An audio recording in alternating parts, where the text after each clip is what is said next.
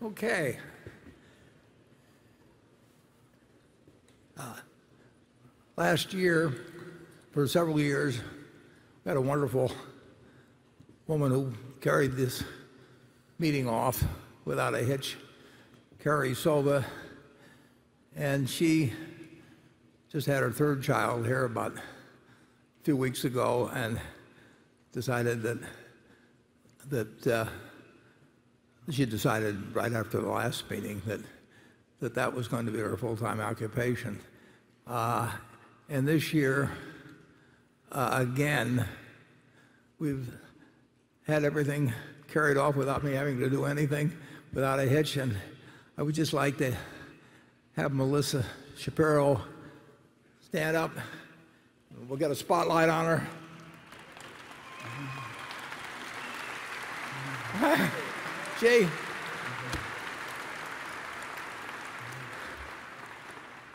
I can't believe it how she does it. It's just been it's remarkable. I mean, we uh, I just tell her the date, and from that's all the help I am, and it goes on from there. So, Melissa, thank you. Okay. I think we next go to station 10, and we will continue until 3:30 P.M., then we'll take a 15-minute break, and at 3:45 we'll convene the actual annual meeting. Station 10. Hi, I'm Teresa Ligozinski. I'm from Omaha, Nebraska. And I have a question about Microsoft. You have gotten into the tech world with buying Apple. Um, you have Mr. Gates there. I'm just wondering why you've never bought Microsoft. Well, in the in the earlier years, it's very clear the answer is stupidity. But the uh, but it, uh, since Bill has, particularly since Bill has joined the board, but even even earlier than that, because of our friendship, it would be, it just would be a mistake for Berkshire to buy Microsoft, because if something happened a week later a month later in terms of them having better earnings than expected or making an acquisition, anything, both Bill and I uh, would incorrectly, but would be, would be a target of suggestions and accusations perhaps even, that somehow he had told me something or vice versa. I stay away from, I try to stay away from a few things just totally because uh, the the inference would be drawn that that we might have talked, I might have talked to somebody about something. So I've told the fellows that, Ted and Todd, for example, that there are just a few things that are off the list, uh, because there'd be a lot of people that wouldn't believe us if something good immediately happened after we bought it. And of course, to buy a lot of stock, you can take six months to buy it or something of the sort. Uh, we just don't need it. Uh, but both that and my stupidity have cost us a lot of money. Uh, it's a very, it's a good question, and and uh, I think I think the answer makes sense. But Charlie? Well, it's part of theology that a late conversion is better than never, and you've greatly improved yourself.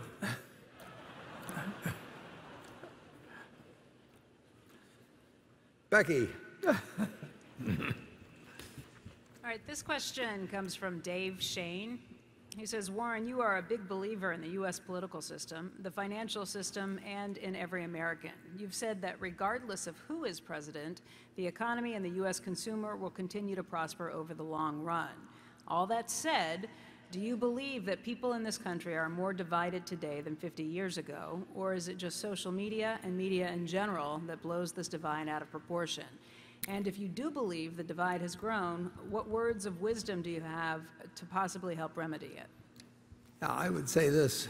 Multiple times in my life, people have felt the country was more divided than ever, and I've gone through periods where people I knew and admired thought that because the other party was in in uh, power, that, the, that there never would be another election, that the Constitution would. Have. I've heard everything. Now the interesting thing is, this paper from 1942. Since then, there have been 14 American presidents. Just since my young venture into the stock market at 11, uh, I've lived under 14 of the 44 presidents the United States has had. Now, now, they call Trump 45, but they count Grover Cleveland twice. So there's really only been 44 presidents of the United States. And 14 of the 44 have been during this period when that $10,000 became 51 million. Seven have been Republicans, seven have been Democrats. One has been assassinated, one has resigned under pressure. Uh, it works. You know, it, it, if you'd if you'd told me at the start, you know, that, that you'd have a Cuban Missile Crisis and you'd have you'd have nuclear weapons and you'd have a panic in 2000, financial panic, and you'd have many recessions, and you'd have war in the streets in the late 60s from a divided country, you'd say, why the hell are you buying stocks? And through it all, you know, America in fits and starts, but America really really moves ahead. And uh, uh, we are always, we survived the Civil War. I mean, I, yeah, hate to think of having to do it that way. But this country, in only less than three of my lifetimes, if you go back three of my lifetimes, uh, you go back 263 years, I guess, and uh, Thomas Jefferson is 12 years old. And that's just three. And there was nothing here. It, you know, you've flown in from all over to Omaha today, and you flew over a country with more than 75 million owner-occupied homes and 260 million vehicles and great universities and medical systems and, and everything. And it's all, it's all a net gain in less than three of my lifetimes. So, and we've had these events uh, since, since I started buying my first stock. This country really, really works, and it, and it always will have lots of disagreements, and after every election you'll have people feeling the world is coming to an end and you know how could this happen? And i remember my future father-in-law in 1952 he wanted to have a talk with me before his daughter and I got married. So kind of reluctantly, I sat down with him and he, he said, Warren, he said, there's just one thing I want to tell you. He said, you're going to fail. Uh, he said, you know, the Democrats are going to get in, you know, they're going to take over the country and you're going to fail, but don't feel responsible for it because it's not your fault. I mean, he wanted to absolve me from this feeling that while his daughter was starving to death, it was my fault. And, and I kept buying stocks and doing a little bit better all the time. But, and if the Republicans were in, it was okay, and it was because of them that I was doing well. And if they were out, forget it, it was all going to disappear. So I've, seen a lot of American public opinion over the years. I've seen a lot of media commentary. I've seen the headlines. And when you get all through with it, this country has six times the per capita GDP growth the GDP per capita that it had when I was born. One person's lifetime, six for one change. Everybody in this room essentially is living better in multiple ways than John D. Rockefeller Sr. was, who was the richest person you know, in the world the, uh, during my early years. And, and we're all living better than, than he could live. So this is a remarkable, remarkable uh, Uh, country, and we found something very special.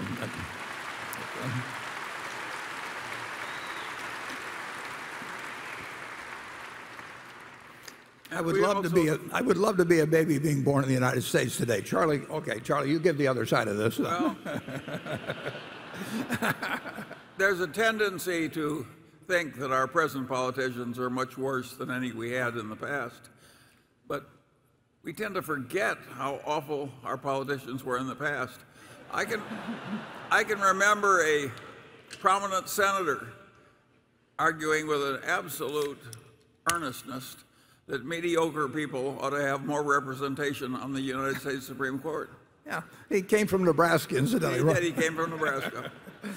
So uh, we're not quite as bad as that yet. Yeah. He, succeeded my dad in the House of Representatives. Okay. Gary, Yes, on reinsurance. Um, I know we've talked in the past about reinsurance not really being as attractive an industry in, say, the next 10 years as the last 10. But I don't think we've talked specifically about General Re. And I looked this morning at the 10Q and I see General Re has grown nicely. I know there's been some changes in the, in the management.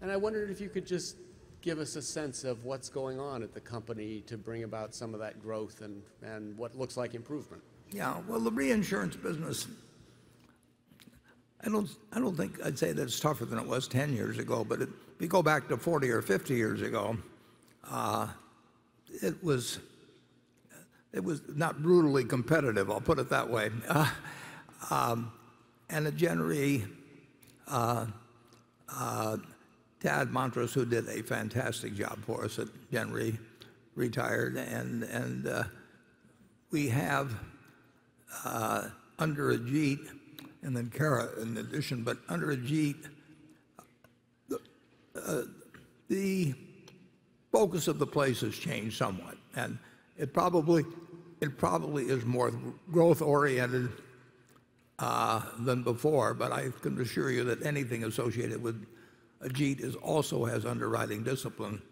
attached to it. But uh, there has, as you've correctly noticed, there's been some pickup, and uh, I think I think actually we'll see the property casualty reinsurance business grow a fair amount, and the life business reinsurance business, and this is really the only place we do much in life, but that has grown very substantially ever since we took it over, uh, particularly and particularly internationally, and so that that part I like, and and uh, uh, we will have a somewhat, I think we'll have a somewhat larger operation at Gen Re, but we have we have various methods, as you know, of being in reinsurance. We do these huge bulk deals.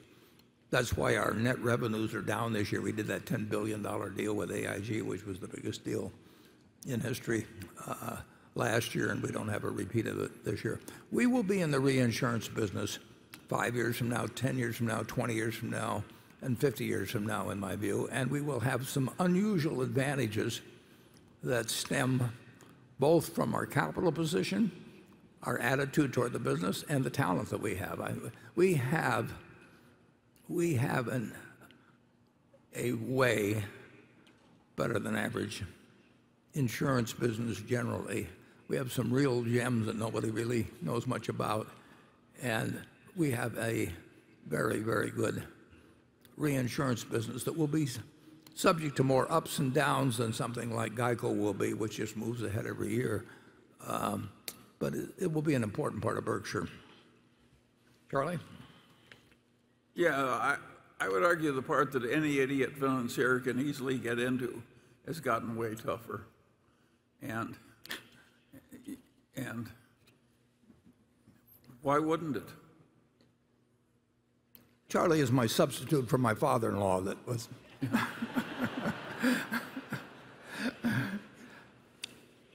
Okay, station 11. Hey, Warren, Charlie. Thank you again for having us and, and having me. Uh, I just can't thank you guys enough and appreciate you guys enough for the body of work that you guys have delivered to us and the uh, exemplar example that you guys have set with your principles. Thank you. Charlie, you mentioned that. Charlie, you've mentioned that if given the chance or the same chance with a smaller capital base, you would still look for mispriced stock opportunities. Of course. Uh, and that would be determined through obviously what, what we call the, uh, the intrinsic value of the organization or the, the company in question, an aggregate of the discounted future cash flows. Would you work the arithmetic using a fictional data set to illustrate the mathematical principia uh, to determine an intrinsic value? Um, and I'd hope you include the comprehensive mental, uh, mental model of the key metrics considered, any quali- uh, qualitative assessments of the management, and any assumptions of its industry to determine the durability of its earning power. Uh, and Warren, uh, same, same to that effect, would you also demonstrate or illustrate a, uh, an arithmetic uh, problem set using with a significant capital base and provide the object lessons on how those have changed from a small to a large capital base? Well, I can't give you a formulaic approach because I don't use one. And I just mix all I just mix all the factors and and if the gap between value and and price is not attractive, I go on to something else.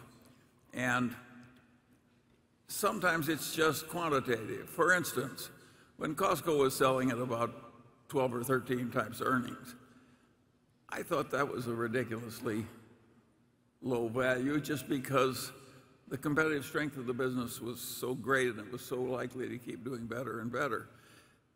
But I can't reduce that to a formula for you. Uh, I like the cheap real estate. I like the competitive position. I liked the, the way the personnel system worked. I, I liked everything about it. And I thought, even though it's three times book or whatever it was then, uh, that it, it, it's worth more. But that's not a formula that anybody, if you want a formula, you should go back to graduate school. They'll, they'll give you lots of formulas that won't work. This is the longest we've ever gone in the Berkshire meeting without Charlie saying that getting to the point where he prefers Costco to Berkshire. okay, Andrew. We got a handful of questions relating to Apple. This is a, a bit of a mashup of a couple of them. Uh, Warren, you have bought in, in and sold out of IBM. You have praised Jeff Bezos but never bought Amazon. And you have doubled down on Apple. Can you tell us what it is about Apple? And given your sometimes critical views on buybacks, do you think Apple would do better spending $100 billion on buybacks or buying other productive businesses the way you have generally preferred? $100 billion is a lot of money. I used to think so. Uh,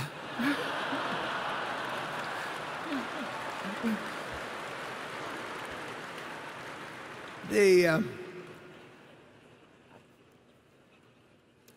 Apple has a incredible consumer product, which you understand a lot better than I do. Um, whether they should buy in their shares. They shouldn't buy in their shares at all unless they think that they're selling for less than they're, worth. Uh, and if they are selling for less than they're worth and they have the money and they don't see an acquisition that's even more attractive, they should buy in their shares. And I think that that's very, because I think it's extremely hard to find acquisitions that would be accretive to Apple that would be in the 50 or 100 billion or 200 billion dollar range. Uh, they do a lot of small acquisitions, uh, and you know I'm delighted to see them repurchasing shares. We own, let's say we own 250 million or so shares. They have, I think, 4 billion 923 million or something like that.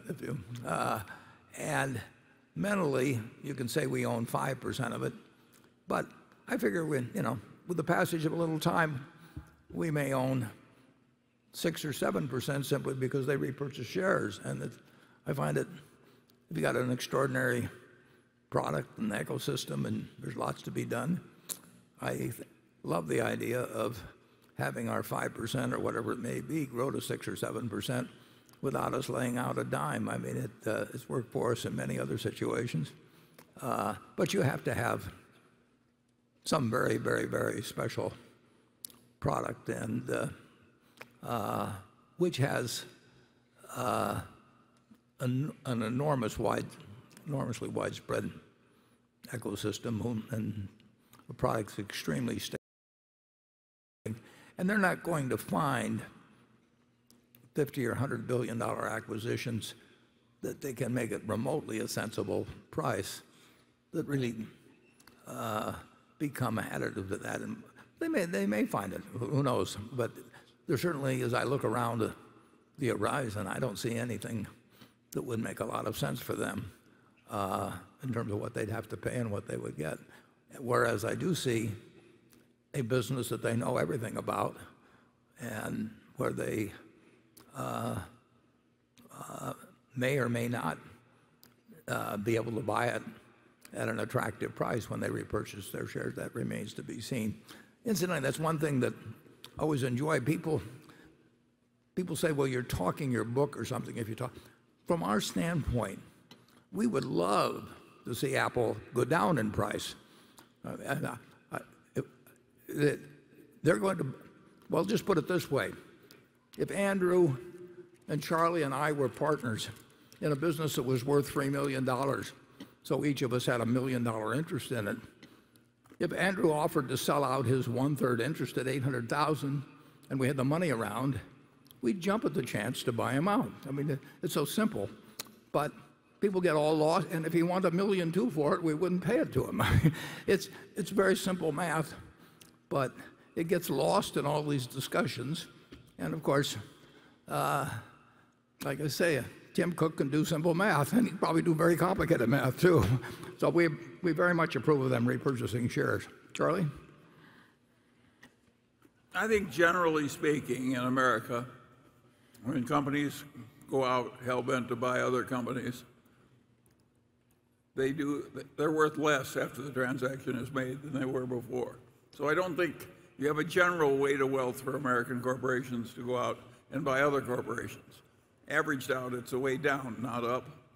And I think that a great many places have nothing better to do than to buy in their own stock and nothing as advantageous to do as they can, uh, as buying in their own stock. So I think we know pretty damn well what's going to happen to Apple. They'd be very lucky to, if there was something available at a low price that they could buy. It's, I don't think the world's that easy. I think that the, the reason these companies are buying their stock is that, is that they're smart enough to know that it's better for them than anything else. That, that does not mean we approve of every buyback at all, though. I mean, we've seen. No, no, no. I think some people just buy it to keep the stock up. And that, of course, is insane and immoral. But apart from that, it's fine.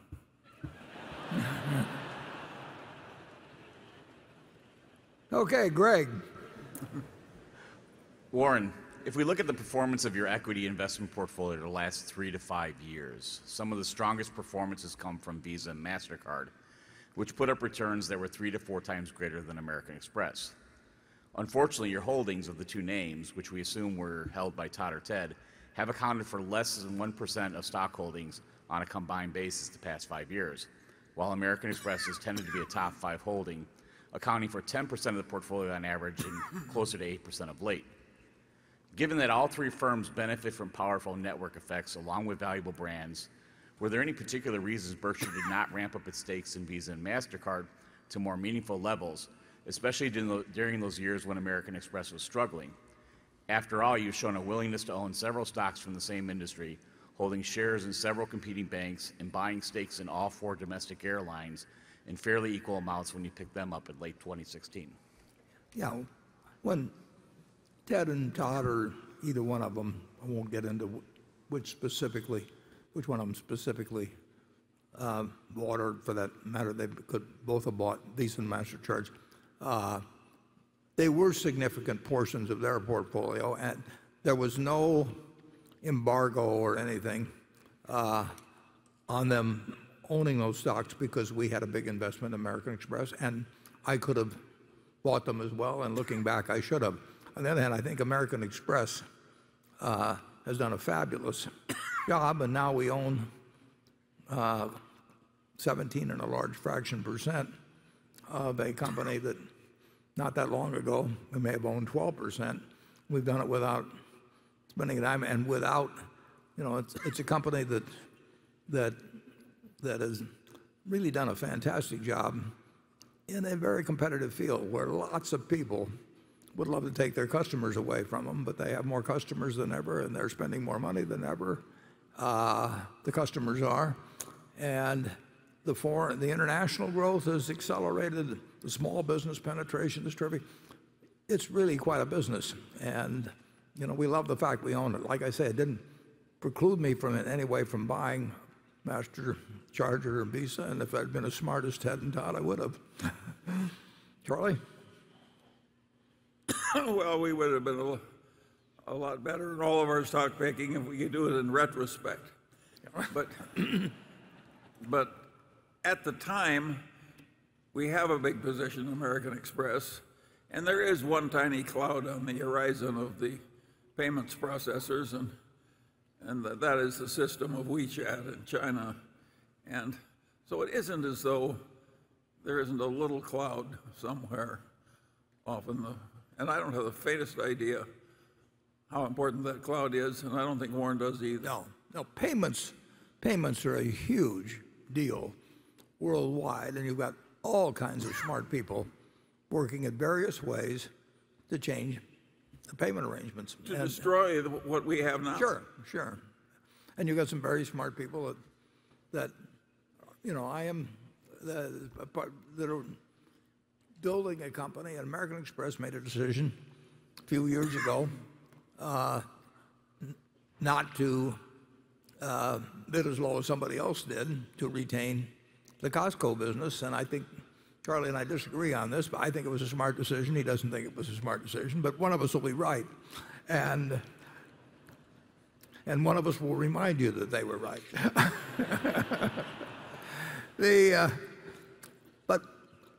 the, if you look at American Express, it is, it's a remarkable company. I mean, you know, they came after them with Sapphire last year. People want that business, and payments are changing, and you can see in different countries different different ways things are going on in that. And and there are a lot of people that will play the game of gaming the system and switch from one to another based on the rewards on this card or that and all of that sort of thing.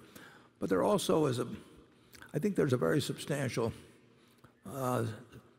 group for which American Express does something very special, and uh, and they keep capitalizing on that premier position with that group, uh, and they and they're doing it successfully around the country. And you'll see in the first quarter, you've seen in the first quarter, you know, we're in in Britain and Mexico and Japan, you're seeing gains of 15% or better in local currencies, and the base is not it's not tiny, but it's not huge. So there's a lot of room left to go in that, and and the small business penetration is good. The loan portfolios behave sensationally uh, compared to uh, really just about anybody. So I like very much our holdings of American Express. The first half, because of the accounting changes, they had to uh, suspend their repurchase program for six months, but I, I, they've announced that they expect to renew it, and someday we'll even, you know, we'll own a greater percentage of American Express, and it'll be a bigger company, in my opinion, and I think we'll do very well. But as Charlie says, nobody knows how payments is for sure comes out, and, and nobody knows how autos for sure come out. That is true of a great many businesses we're in, and we've faced it before. We used to buy things that were certain failures, like textiles and second-rate department stores and trading stamps in California. now we just face things that face real difficulty. So we're actually moving up the, the ladder. okay, station one. Mr. Buffett, my name is Daphne Collier Starr. I'm eight years old and live in New York City. I've been a shareholder for two years, and this is my second annual shareholders meeting.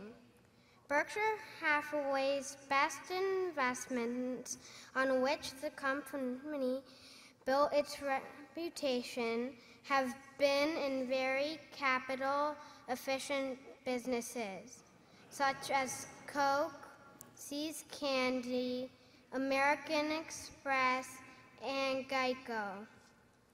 But recently, Berkshire has made really big investments in a few businesses that require huge capital investments to maintain and that offer only a regulated low rate of return, such as Burlington Northern Railroad. My question to you, Mr. Buffett, is could you please explain why Berkshire's largest recent inve- investments have been departed from your old capital efficient philosophy? And why specifically have you invested Burlington Northern instead of buying a capital efficient company like American Express?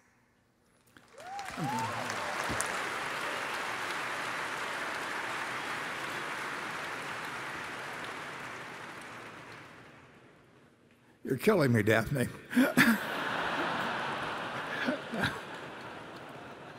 yeah.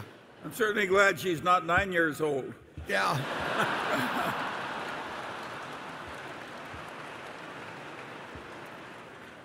I'm just sitting here thinking which of the six panelists we're going to bump next year and put you in. Uh, well, I thought I was doing well when I bought that Cities Service at 11. the, um, the answer is that we have, we love, we always prefer the businesses that earned terrific returns on capital, like a See's Candy when we bought it, or a, a good many of the businesses, and and we've and we've and uh, you know American Express, you know, earns a, a uh terrific return on equity and has for a very long time. Uh, uh, the fact that that we buy a Burlington uh, BNSF, Burlington Northern, uh, uh, means that essentially we can't get more money deployed in capital light businesses, businesses uh, at prices that make sense to us. And so we have gone into more capital intensive businesses that are good businesses, but wouldn't it be wonderful if we could run the, the railroad without, uh, you know, without trains and track and tunnels and bridges and a few things? Uh, we get a decent return on the capital intensive businesses. Uh, we, we bought most of them at, very decent prices, and they've been run very well since we bought them. Uh, we still love a business that takes very little capital and earns high returns and continues to grow and requires very little incremental capital. We can't deploy as much money as we have in doing that, and so is the second best choice still a good choice? The answer is yes. It's not as good as the best choice. Charlie? Yes, I, I like the aspiration of that young lady. She basically wants a royalty on the other fellow's sales. And of course, that's a very good model. And if everybody could do that, why, nobody would do anything else. The, the reason we're satisfied with our utility returns and our railroad returns is they're quite satisfactory. And we, and the, quite satisfactory. I wish we had two more just like them. Don't you, Warren? Yeah, de- definitely. So the answer is they're good enough, and you're, you're asking us to get perfection. If you want us to have all our money in Coke and say, 5% of what it's now selling for. Yeah, and a business like Apple really doesn't take much capital, but uh, uh, still, you've got to spend a lot of money to buy businesses like that. Very few are for sale, and, and uh, the answer is we have not foregone any opportunity to buy uh, businesses that earn high returns, very high returns on equity capital, or, when we could buy them at a sensible price, to buy these other businesses. So they haven't shoved anything else off the table. But you are, you definitely have a job in our capital allocation department. okay, Carol. This question is from Max Taylor of Chicago, and it concerns the newspapers that Berkshire owns.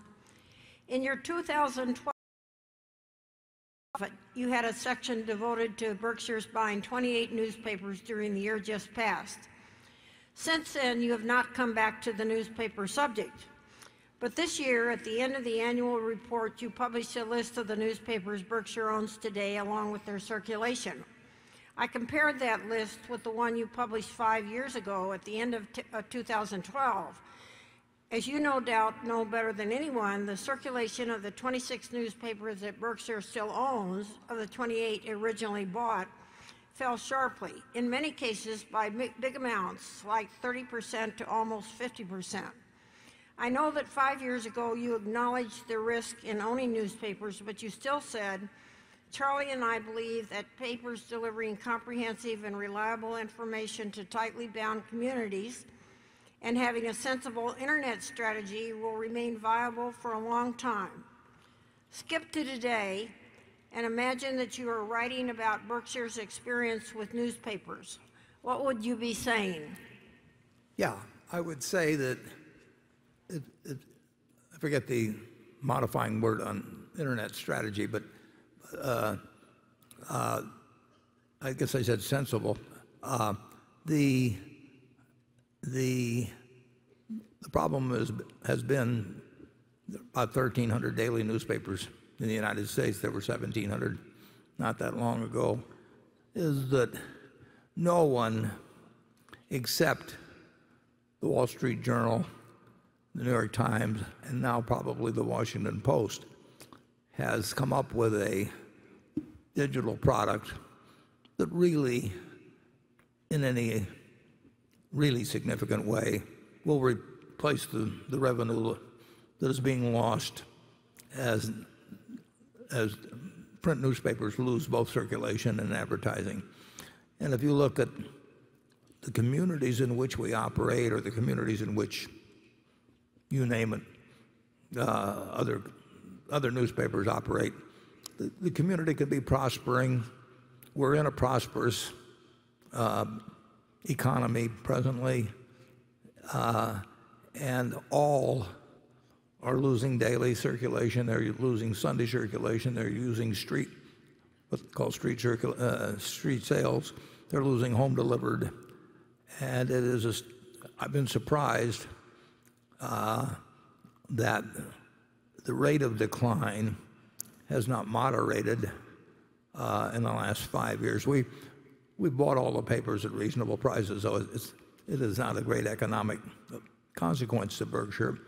But I would like to see daily newspapers uh, actually you know, be economically viable because of the importance to society. But I would say that the, trends, which I put those circulation figures in there because I think uh, shareholders entitled to look year to year uh, at, at what is happening. And it's not only, it's happening to 1,300 newspapers throughout the United States, and it happens in small towns where you would think that the alternative sources of information would not be that good. It happens. Uh, it happens every place. And uh, uh, the Journal, the Times, and probably the Post have a viable uh, economic model in in the digital world, and probably will continue to shrink. I'm almost certain will continue to shrink in the print world but the digital world will be big enough that, uh, and they'll be successful enough so that they have, in my view, a sustainable business model. But it is very difficult uh, to see, with the lack of success in terms of important dollars arising from digital, it's, it's, it's difficult to see how the, how the print product uh, uh, survives over time. And that's I'm afraid that's true of 1,300 papers in this country, and we'll co- keep looking to see if there is a way to do it. But but you'd have to look at our experience and, look at the experience of everyone else's. Uh, McClatchy newspapers came out the other day, you know, and I think the newspaper, uh, which is very good, fine cities that they operate in, and advertising revenues down something like 17 or 18 percent in circulation. But it isn't just them, it's everybody in the business. And I I wish I had a better answer for you, but I don't. I would say that the economic significance to Berkshire is almost negligible. But but the significance to the society, I think, actually is enormous. And uh you know, I hope uh I hope that we find something. I hope others find something because we'll copy it. But so far, we have not succeeded in that. Charlie? Well, the decline was faster than we thought it was going to be. So it was not our finest bit of economic prediction. And I think it's even worse. I think to the extent we miscalculated, we may have done it because we both love newspapers and have considered them so important in our country. These little local newspaper monopolies tended to be owned by people who behaved well and tended to control the politicians. And we're going to miss these newspapers if they disappear. We're going to miss them terribly. And, and I think I you hope to God it doesn't happen, but the figures are not good, Warren. No, no, they aren't. And, and it isn't just, you know, it isn't some town that has a particular problem with unemployment or anything of the sort, and it isn't due to general economic conditions. It's uh it's due to the fact that in this paper, if you wanted to know the baseball results from the present day and the box scores and everything else, they told you the following morning, and it was still news to you. And the financial material that I read from there in terms of looking at the stock prices and everything, they were news to you the following morning. And the, what was developing in the Pacific in terms of the war was news to you when you read about it in the morning in "The New York Times." And news is what you don't know that you want to know.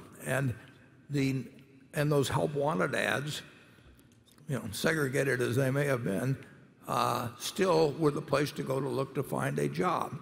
And you can go up and down the line, and one element after another, where the daily print newspaper was primary, uh, uh, they're no longer primary. And um, the business has changed in a very material way, and we haven't been able to figure out any solutions to that, and we'll keep trying.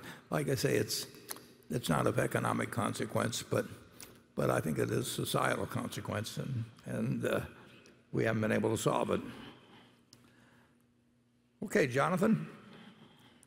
TTI has been a nice growth story since Berkshire acquired it 11 years ago, more than doubling its pre-tax earnings to about $400 million due to fine organic growth and at least two successful bolt-on acquisitions. Business momentum appeared to accelerate in the first quarter. Can you please talk about the competitive landscape in the electronic components distribution industry and what TTI's advantages are? Is it just a great industry to be in, or is TTI's business model and/or management team special? Do you expect it to be, continue to be one of Berkshire's faster-growing non-insurance subsidiaries? TTI is run by a fellow named Paul Andrews, who's done an absolutely sensational job with us. He's a wonderful man. He's a wonderful manager. And in the last, he's he's quadrupled the business, basically. But in the last year, and accelerating right to this point, uh, they distribute little electronic components. They actually, their average, they're, they're a many billion-dollar business, and their average item is less than less than a nickel that they sell. So it's kind of like being in the jelly bean business or something like that, except these things go into all kinds of fancy machines that I don't understand. And uh, we we have a worldwide operation based in the Dallas-Fort Worth area and built by one man who left a division of General Dynamics 45 or 50 years ago, and step by step built up this business. Like we just bought, within the last two months, we bought an operation in South Korea that will uh, be another substantial addition. We do business worldwide. And electronic components have absolutely taken off in the last year, and they use something called uh, the bill, you know, the, the well, it's, it's essentially a measure of backlog, and and book to bill is the ratio they call it, but it's just kind of a special term. Uh, the but it's grow. I mean, it's just improved dramatically in in the last year, and it continues month after month. So something is going on out there because nobody buys these things to store them in their basement or anything of the sort. I mean, these get used, these electronic components. Some of them are on, on allocation. We have a great relationship with suppliers. We have a very good relationship with, with our customers because we carry, uh, we carry more inventory than most of our competitors. So particularly when, when uh, the business is tight, we, we can deliver uh, and, and do a very first-class job doing it. So I give great credit to Paul. He, and he, he, he increased his physical facility, started on that a few years ago, and, and it's a godsend that he did it because with the business going through there now, we, we, we, we wouldn't have been able to handle it. Uh, but it's a competitive business. I mean, if you look at Arrow, Arrow Electronics, on, the New York Stock Exchange, uh, we've got competitors I think Paul is doing a better job by a considerable margin uh, than they are, and I'm delighted as part of the Berkshire family. There will be times when that business slows down because their their their customers, uh, you know, will will have their own cycles, and when it does, will go down. But over time, that business is going to grow. Charlie. Yeah, it's a wonderful business because it's so difficult to do that competitors don't want to try it. When I lived in Omaha, there was a man who lived in great prosperity and almost no work, and his business was gathering up and rendering dead horses. And he never had any competitors. he used to come up to the Omaha Club and start drinking about 11 in the morning. It was not a difficult business. But nobody ever crowded him with new competition. And very few people want to distribute zillions of electronic parts that are worth a nickel each. It's very complicated. And of course, that business is terribly good at it and it keeps getting more and more of the same. So you're right, it's a huge growth business, which is sort of the electronic equivalent of gathering up and rendering dead horses. Imagine keeping track of close to a million different items, you know, with very small values attached to them and getting them out to your customer fast because they want them fast all over the world, you know, and, and those things are not easy to manage. I mean, I, I, uh, and staying in stock yeah. on so many items. It's, it's very complicated, and that business is very good at it. Yeah, we're lucky. And of course, it'll grow. The horses went away, but these parts aren't going to go away. Charlie made a, made a uh, profession of studying businesses where the owners could sit around and drink all day and have them. he, thought, he, thought, that was where we ought to be competing but, uh, or buying. My theory, Warren, is if it, if it can't stand a little mismanagement, it's no business. Yeah. Yeah, and we're testing that sometimes. okay, station two. Hi, Ben Sherbert, Topeka, Kansas. Uh, just want to say, Warren and Charlie, thank you again for hosting us all. This is a great event. Thank you. Uh, my question is about the recent decision to sell shares back of Phillips 66. Not to put you on the hot seat, but right after that, share prices jumped up about $22 a share. You, you mentioned at the time that there's some regulatory requirements if you own over 10% of a company. Could you talk about the factors that go into how you decide whether to retain more than that or get under that threshold? And then what are your thoughts long term on Phillips 66, like their business, mid, midstream refining? Yeah. Well, it was the Cities Service preferred of last year. They, uh, we sold the stock at around 93 or 4 and, probably 115 now. But we, own just under 10% of the company. And, the more Ted and Todd and I uh, think about various problems connected with regulatory problems and trading problems and so on, overwhelmingly, we will stick below 10% on marketable security holdings. Uh, we've done it with the airlines. Uh, now, that does not mean we're going to reduce our holdings in American Express or anything of the sort. Greg Garland has done a great job at Phillips 66. We've had, very good relations with the company. Uh, he's a very, very, very experienced and sensible manager. But I did decide that I wanted to be below 10% in that holding, and we, like I say, we will we'll stay just slightly under 10% of Wells Fargo. We've actually sold a few shares uh, just to stay below 10%. In the case, I think, of both American Airlines and United Continental, we, we, unless there's something unusual, we're going to stay under 10. But we, we have, uh, we have nine and a significant fraction percent of Phillips, and uh, I think they've been good at operations. I think they've been good at capital allocation. Uh, we traded them a business. We traded them stock for a business uh, some years ago, uh, which has been a very nice business that we've retained an operation. Uh, so uh, we've got a lot of money still in Phillips, and I wish I'd made the deal at a higher price. And uh, we made money on what we sold, and we accomplished an objective. Charlie. Well, we like the subsidiary we traded the stock for.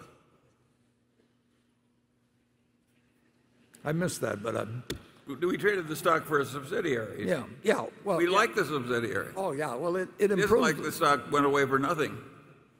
Yeah.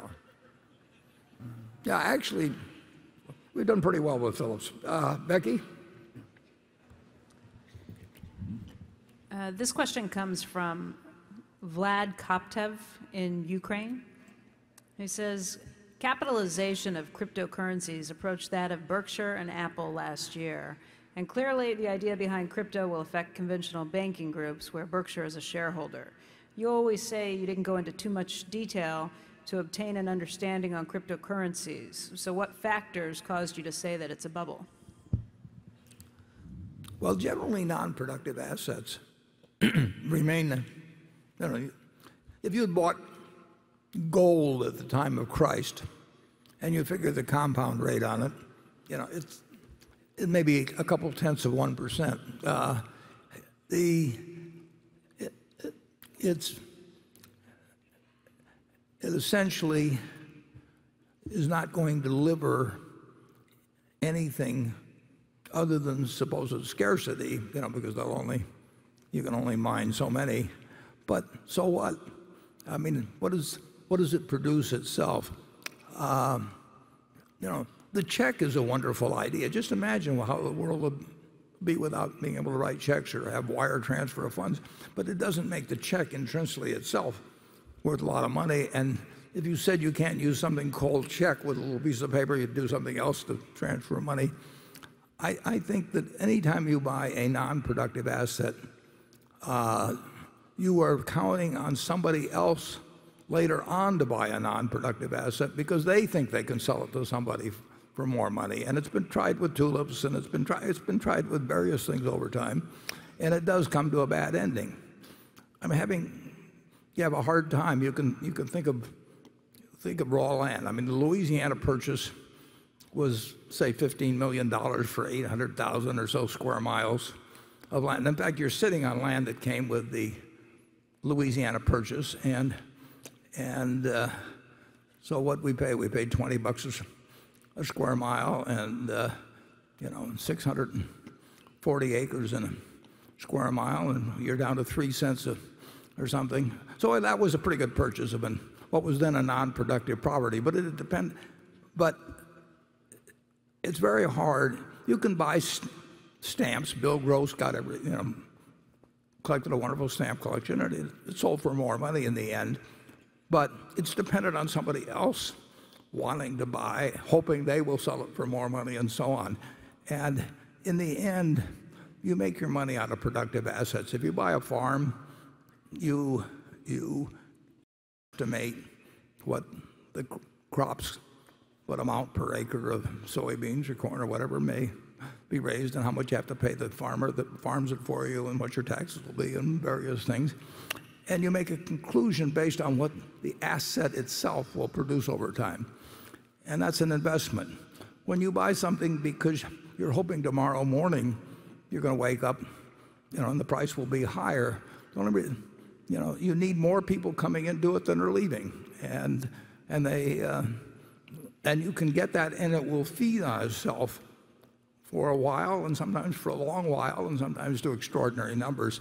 But, in the end, but they come to bad endings, and cryptocurrencies will come to bad endings. And along with the fact that there's nothing being produced in the way of value from the asset, that uh, you also have the problem that it draws in a lot of charlatans and that sort of thing who are trying to create various sorts of exchanges or whatever it may be. It, you know, It's something where people who are of less than stellar character see an opportunity to uh, clip people who are trying to get rich because their neighbor's getting rich buying this stuff that neither one of them understands.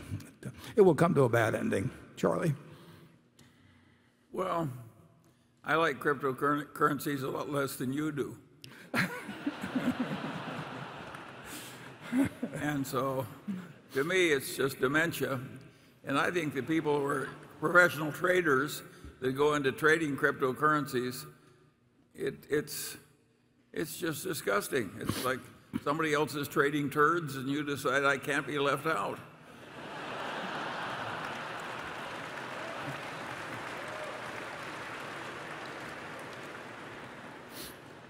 To the extent that this we're being webcast around the world, I hope some of our stuff doesn't translate very well, actually. Okay, Gary. Yes, I had a question on the corporate tax rate. And we have a debate in my investment world about where the benefits of that cut fall. And it, I'd say the consensus is going to the consumer as it gets competed away over time, but perhaps some of it sticks to shareholders. And my, my question is, do you think over the long run, some of the benefit sticks to shareholders? And maybe it's even beyond auto insurance. Maybe it's other businesses you have as well. Well, what people do generally with that is they take what they want to be the answer for them, and then they hire, or they just attach themselves to some economist that gives them a more complicated way of saying it's all going to be wonderful because it's happened. But the answer is that in the case of our regulated public utilities, the benefits are all supposed to go and will go to the utility customer because we're entitled to a return on equity if we perform well, and we're not entitled to get excess returns because uh, our tax rates change. And similarly, if tax rates would go back up, we would expect to get compensated for that. Uh, so, in that area, and that was 5 or $6 billion for us, but in that area, absolutely goes to the user, the consumer, and it should. Uh, then the question is, with the remainder, does it get competed away or not? And the answer is sometimes it does. Sometimes it gets competed very quickly and substantially. Sometimes it may be slow, and other times it probably won't. The one thing you know is that the, the change in the corporate tax law was good for shareholders generally and and, and Berkshire shareholders. I mean, it, uh, and that's that's what Congress passed, and and the intent had to be that if you were going to cut taxes, that that shareholders would get a, a particularly large portion this time, and some of you will agree with that Uh, politically, and some of you won't agree with it politically, but you'll all benefit equally. And uh, uh, I think it's human nature, if you're getting a break, to say it's going to work wonderfully for everybody else, and we'll find out whether it will or not. It's very, very, very difficult in economics to measure the impact of single variables. You cannot just do one thing in economics. People kind of learn that in physics and talk about butterflies in China and all that sort of thing. But the, in every question you get in economics, the next, you should, or any statement, you should say, and then what? And when you get into the and then what's, you start favoring people who give an answer to that in, in, in political life that happens to usually help you in some way or another, and including your pocketbook. And, and we've seen that with this, and it's helped the shareholders of Berkshire Hathaway. I would say that, that some will be competed away, some by law will go to utilities, and, and some will benefit uh, Berkshire shareholders. Charlie? I have nothing to add. Okay. Station three. Hi, Mr. Buffett and uh, Mr. Munger. My name is Kevin, and I'm from Shenzhen, China, currently studying finance and philosophy at Boston College. I have a rather broad question. Uh, in this more and more globalized world, what do you think our younger generation can do to best leverage our background and experience of both China and US to create values and further benefit two countries' economy and relationship? And what do you think? What do you see valuable in a person in a person with a with a multicultural background? Thank you. Well, I think in answer to the last question, I think it's terrific to have a multicultural background. And if I, I never was any good at languages, but if I were in college today and in either country, I'd be learning the language of, of the other country because it, I think it'll be a great, great advantage over time. Um, the first part of the question, uh, uh, I'd like to have that stated again to me. I want to make sure I'm answering your specific aspect on the. I think it's.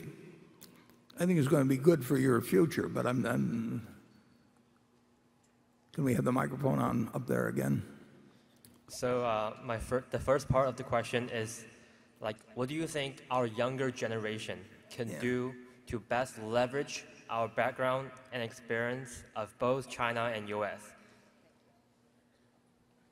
Well, I'd start with being multilingual. I mean, certainly in terms of, uh, you know, I mean, obviously you want to be able to express yourself in both. And the, the better you can understand, obviously, the culture of another society, uh, obviously that's a benefit. Uh, but uh, I think, I think the market system, modified as it may be, both in China and in the United States, the way it really does.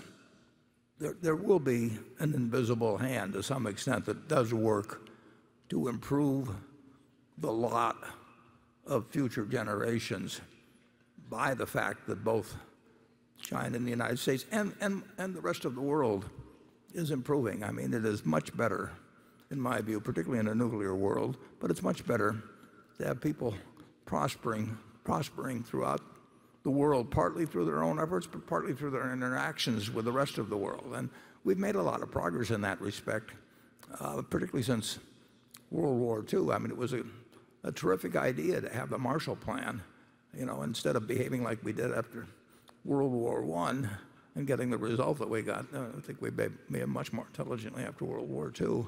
Uh, so I, I, I'm, I'm bullish on the future of the United States, but I'm bullish on the future of, of China and, and, and, to a significant extent, you know, the rest of the world. People are going to be living better 10, 20, 50 years from now. And uh, I don't think that's something that can be stopped even. Charlie? Absent weapons of mass destruction.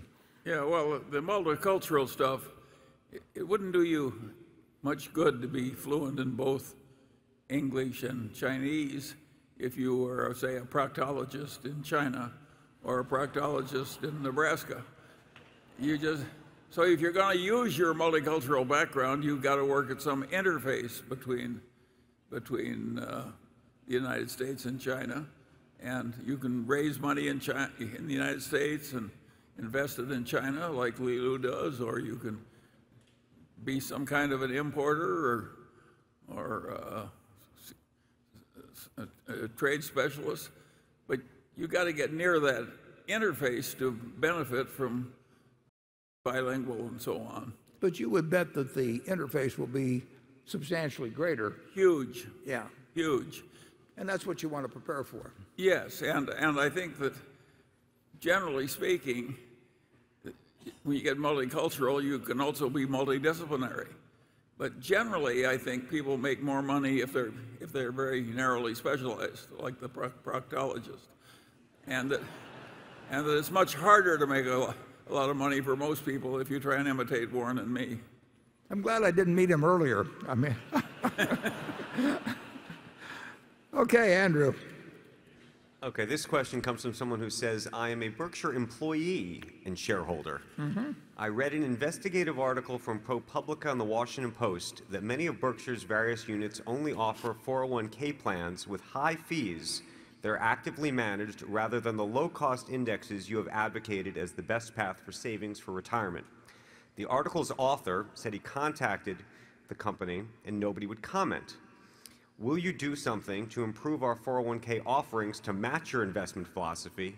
And from an operational perspective, how did this happen given your strong views on the topic? Well, I've absolutely said what many, many times through annual reports, and our managers know what I think about the attractiveness of having an uh, a index fund option, but they all have different plans, different histories, and they run their businesses.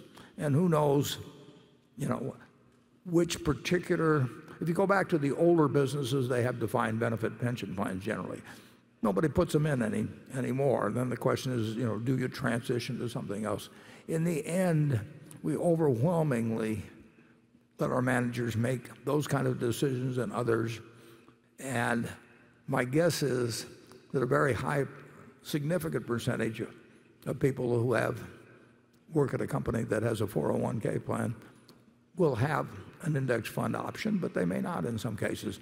The only thing we, I think we have asked the companies uh, to have a limit on the percentage I think that they might put in Berkshire's stock through the 401k. Uh, we don't we don't want people whose jobs are tied to, to Berkshire to. Uh, we certainly don't want to be in the position of encouraging them to put 100% or something of their, their savings in, in, in Berkshire itself. I don't want to be in that, in that position.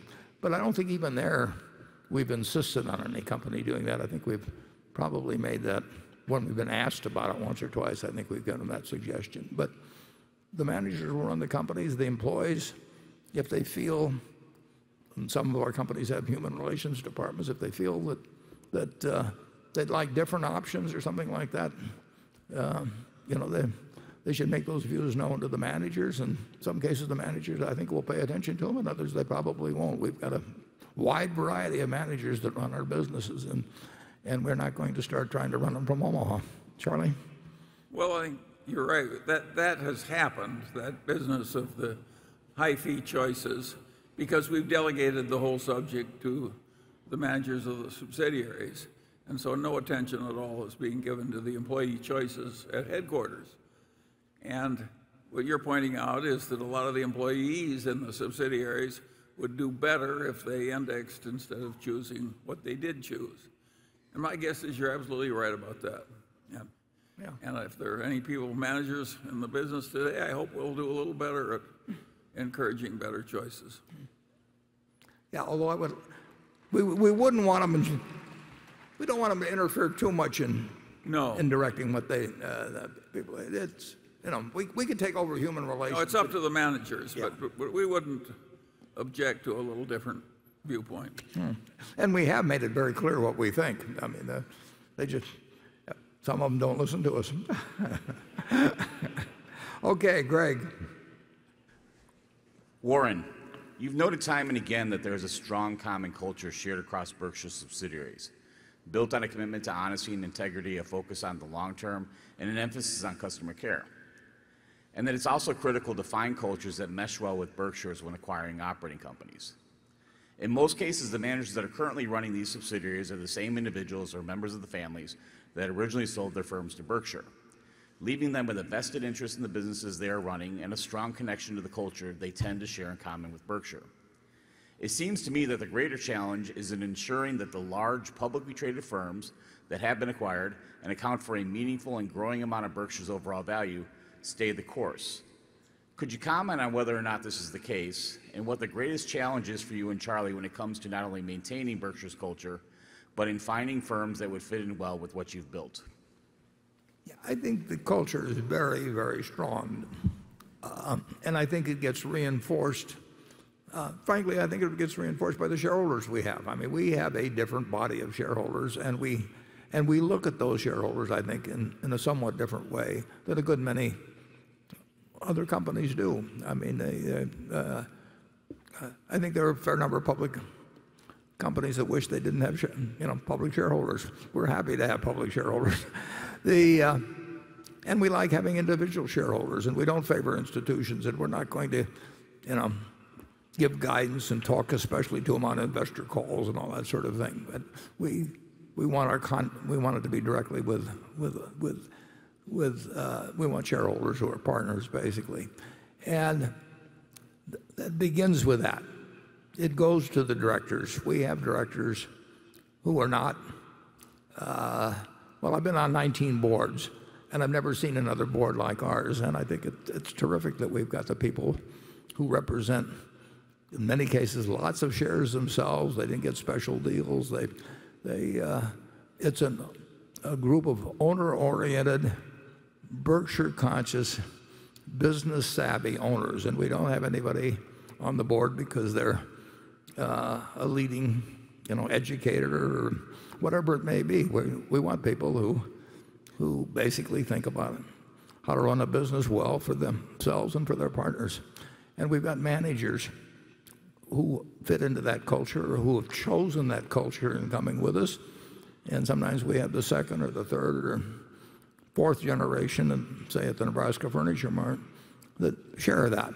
Is it perfect? No, it's far from perfect. I mean, uh, you don't get everybody thinking the same way. We have people, we, we have people that are very independently minded, running a lot of businesses, and some of them have they have different political beliefs. They have different, they have different, they see through different lenses than we do to some degree.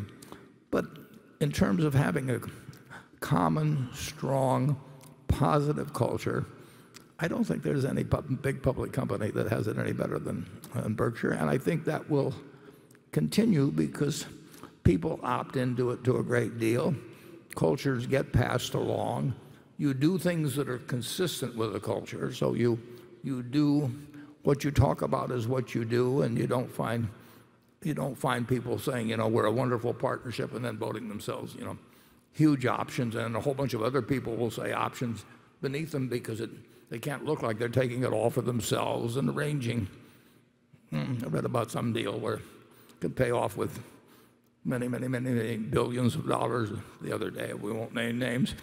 But it, it, the, uh, we've got as good a culture as you can get. And if I would say net, it grows stronger. We have a few people all of the time that really don't buy into it entirely. I mean, it is not 100% but it's as, as close to it. Uh, I, and I think it gets closer all the time as we go along. And we'll keep, we will, try, we will try to keep behaving in a way that reinforces it and doesn't dilute it. And I think that will go, I think that will not only work for Charlie and me, but it'll work for our successors uh, very well. It won't be perfect. Charlie? Every time I come to one of these meetings, and sit in the manager's luncheon. I feel more strongly at the end of the luncheon that the culture and values of Berkshire Hathaway will go on and on for a long time after the present management is gone. In fact, I think it'll go on after all of the present managers are gone. I think we've started something here that will work well enough that it will, it will last and one of the reasons it will last is it's not that damned easy to duplicate. So the the one that is present is likely to just keep going and going. Think of how little direct copying of the Berkshire system there's been. And, but it won't, it won't produce the returns it's produced in the past either. No, I, I think it's going to, I think it's going to last a long time. For a very simple reason, it's, it's going to works. deserve to last a long time. It works. And it's going to work. Okay.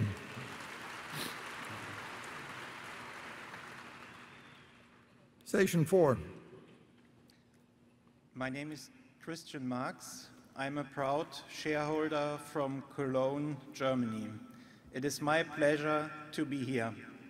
My question relates to the Berkshire insurance operations. When I look at the quarterly balance sheets of the last two decades, I noticed a pattern that I kindly ask you to discuss. The sum of cash plus fixed income always hovers around 100% of the amount of insurance float. Therefore, my question is, is it fair to say that from the 128 billion of consolidated cash plus fixed income as of March, 116 billion are actually needed to support the insurance operations? No, I, I appreciate you. The the answer is no, yes. Yeah, the, the answer is no. But the, he deserves an explanation of how this, maybe, I haven't looked at it the way he's looked at it. Uh, But we have 100, we would much rather have uh, a number closer to 20 than to have 116. And we do not correlate uh, or, uh, um, in effect, uh, measure the float and then decide how much to put in or leave in cash and fixed income. The fact our float keeps growing and lately our cat, which is by design and has been terrific for us, and our, our cash and cash equivalents has grown because uh, the competition for, acquisitions has become um, much stronger as uh, both as money is piled up in uh, uh, with the buyers of businesses and because debt has been so cheap and a variety of factors. But I don't think those are necessarily permanent. In fact, be reasonably sure they aren't permanent. It's just a question of when they change. We are not tying, as Charlie said, we're not, we're not tying the uh, cash and cash equivalents at all to float. The float has surprised me. Float went up $2 billion in the first quarter, and, and uh, there is no way uh, that that float can shrink a lot in any short period. It, it just it structurally has been set up in such a way that it, will not, it cannot shrink. And actually, I think it'll grow a little bit for a while. I mean, I've always been amazed by how much it has grown. We've got so much more float than any property casualty company in the world, and it, it's, pretty amazing that it all came from that little building that Jack Ringwalt built and picked the location because it was near the tennis courts. okay, Carol? Well, Oh, uh, Charlie. there are encouraging recent developments. The, some of the cash has gone out recently for securities we vastly prefer over the cash. And we have a, a lot of cash that could be remaining that could be deployed in securities we, we might like a lot better than treasury notes. So stay tuned. Yeah, to make it very simple, in the first quarter, we earned five and a, from operations, we earned a little over $5 billion. Now, we only spent about our depreciation. Normally, we would spend somewhat more than that, but that's five and a fraction billion. Two billion came in net from float, so that's $7 billion that uh, basically in the first quarter that would have been added to our cash uh, if- we hadn't done something with it. Uh, instead, our cash and equivalents went down because we, we net invested more in equities by some margin than the seven that came in. But we do have this position where even absent a change in float, about 400 million comes into Berkshire every week, which is very comfortable. And we want to get it so that more than 400 million is going out into productive assets, and we succeeded in doing that in the first quarter. Net, net, we improved our position in the first quarter. Carol? Um, in your 1999 article in Fortune magazine, you stated your belief that after-tax corporate profits were unlikely to hold much above 6% for any sustained period, due not only to competition but also to public policy. You stated in the article, if corporate investors in aggregate are going to eat an every, ever-growing portion of the economic pie, some other group will have to settle for a smaller portion. That would justifiably raise political problems. Since 2008, after-tax corporate profits have been 8 to 10% of GDP. Do you believe that is a permanent shift in the U.S. economy? And of course, we have to think about the, the latest tax bill. Or will corporate profits revert back to the 4% to 6% of GDP range that was normal in the 20th century? Well, it's been an interesting development during that period. It goes back a little bit before that period, but, but you now have the four largest companies by market value in the United States, a $30 trillion market, you have four companies that essentially don't need any net tangible assets. Uh, and if you go back many years, I mean, if you looked at the largest companies, Carol used to put out the Fortune 500 list, and uh, you know it would be AT&T or General Motors, and it was companies that Exxon Mobil. It was companies that just required lots of capital in order to produce earnings. So uh, American industry has gotten incredibly more profitable in aggregate in the last 20 or 30 years. You look at the return on the S&P 500, the earnings as a percent of net tangible assets, and the rest is just, you know, if you buy a company that has a million dollars worth of net worth and you pay a billion for it, still only had the million dollars of net worth. I mean, he was paid more for it. So the, the basic profitability of the company is huge, even though you, you, your investment may be at a significantly higher price. And so that what has happened is that uh, I think if you look at the earnings on tangible net worth of the S&P 500 and compare it to 20 years ago, it is amazing. And that is really due to the fact that this has become somewhat, you could call it an asset light economy. And uh, you know those four companies that earn 10% of of the of the uh, uh, they comprise close to 10% of the the market value of the entire uh, publicly traded corporate America. They don't, and they don't take any money basically, and that that is a changing world, and and uh, they will earn even more money with the uh, tax rate going down. And, and I don't think people have quite processed all that information in, in terms of what has gone on in the, in the market. You don't, you know, Carnegie built a steel mill and then he paid it off, or he, he borrowed a little money and then he built another steel mill and all of that sort of thing. But it was enormously capital intensive. And uh, one industry after another. AT&T was enormously capital intensive.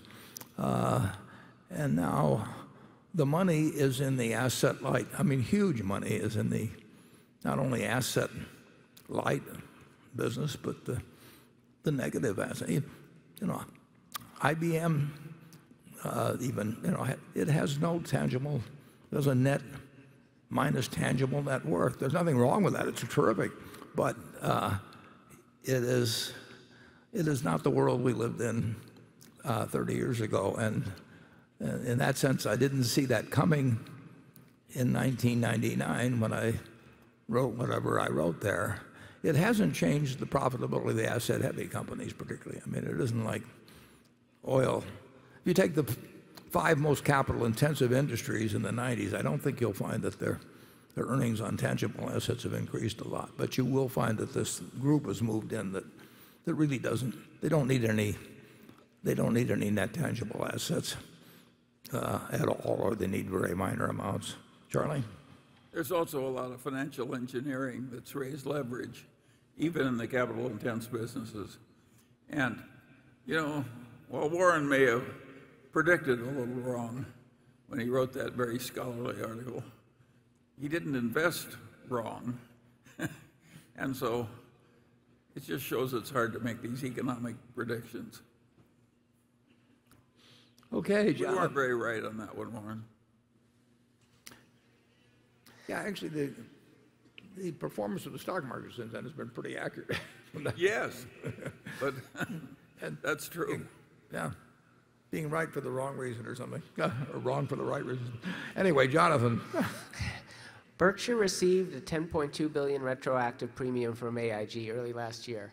If the upper upperly revised estimate of 18.2 billion of ultimate claims proves to be correct, will the cost of float, adjusted for favorable tax attributes, likely be lower or higher than what Berkshire would have paid to borrow 10 billion for a similar duration?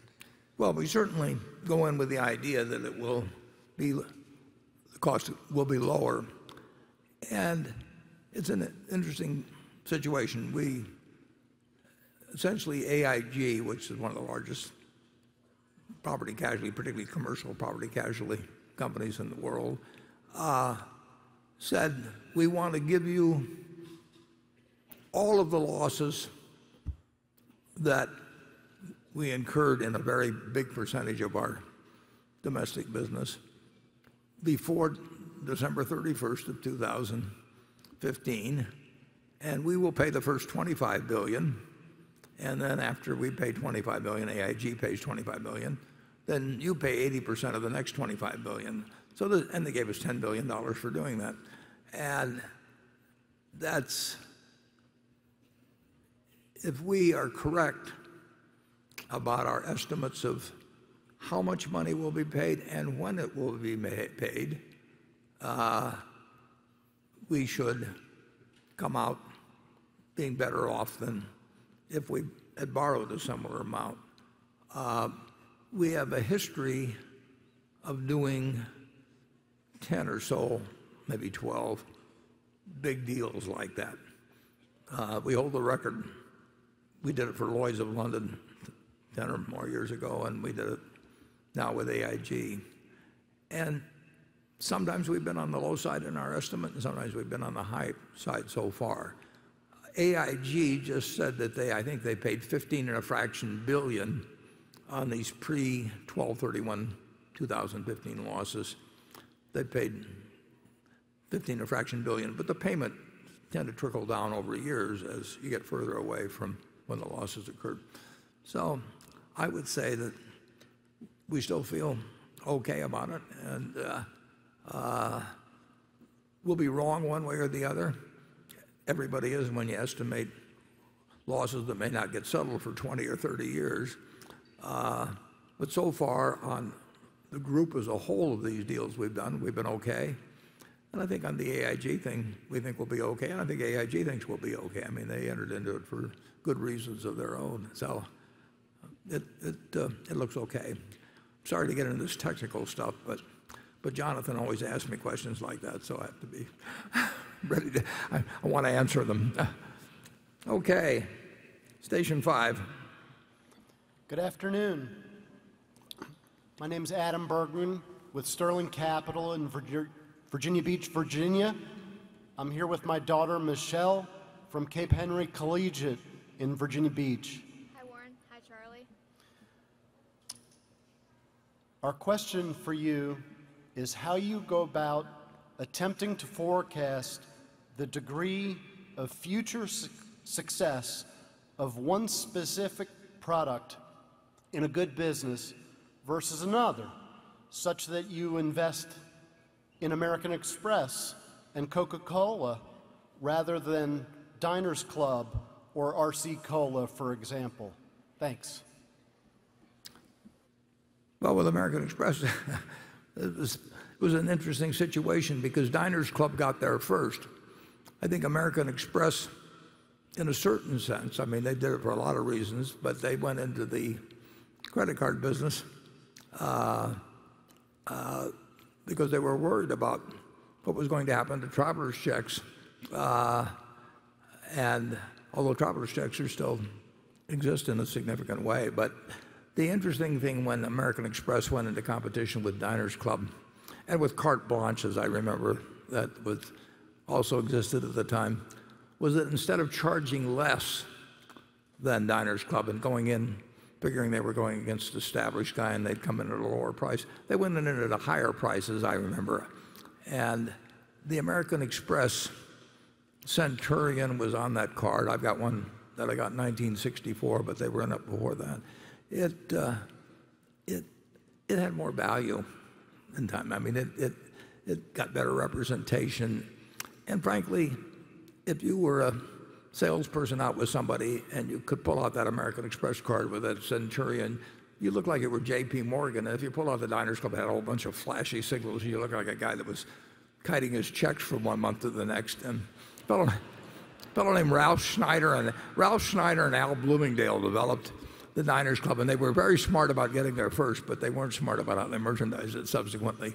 Uh, uh, RC Cola, you know, it, uh, it, it did there all kinds of colas that came after Coke. I mean, you know, you, you go back to 1886 and come up with something at Jacob's Pharmacy that's incredibly successful, you know, fairly soon you're going to get lots of imitators. But Coke really is the real thing, and uh, you know, you uh, you offer me RC Cola and say I'll give it to you at half the price of Coca-Cola in terms of drinking it. I mean, this this is a product that's six and a six and a half ounces sold for a nickel in 1900, you know, and now if you buy it on the weekend and buy it in large quantities and everything, you're not paying that much more.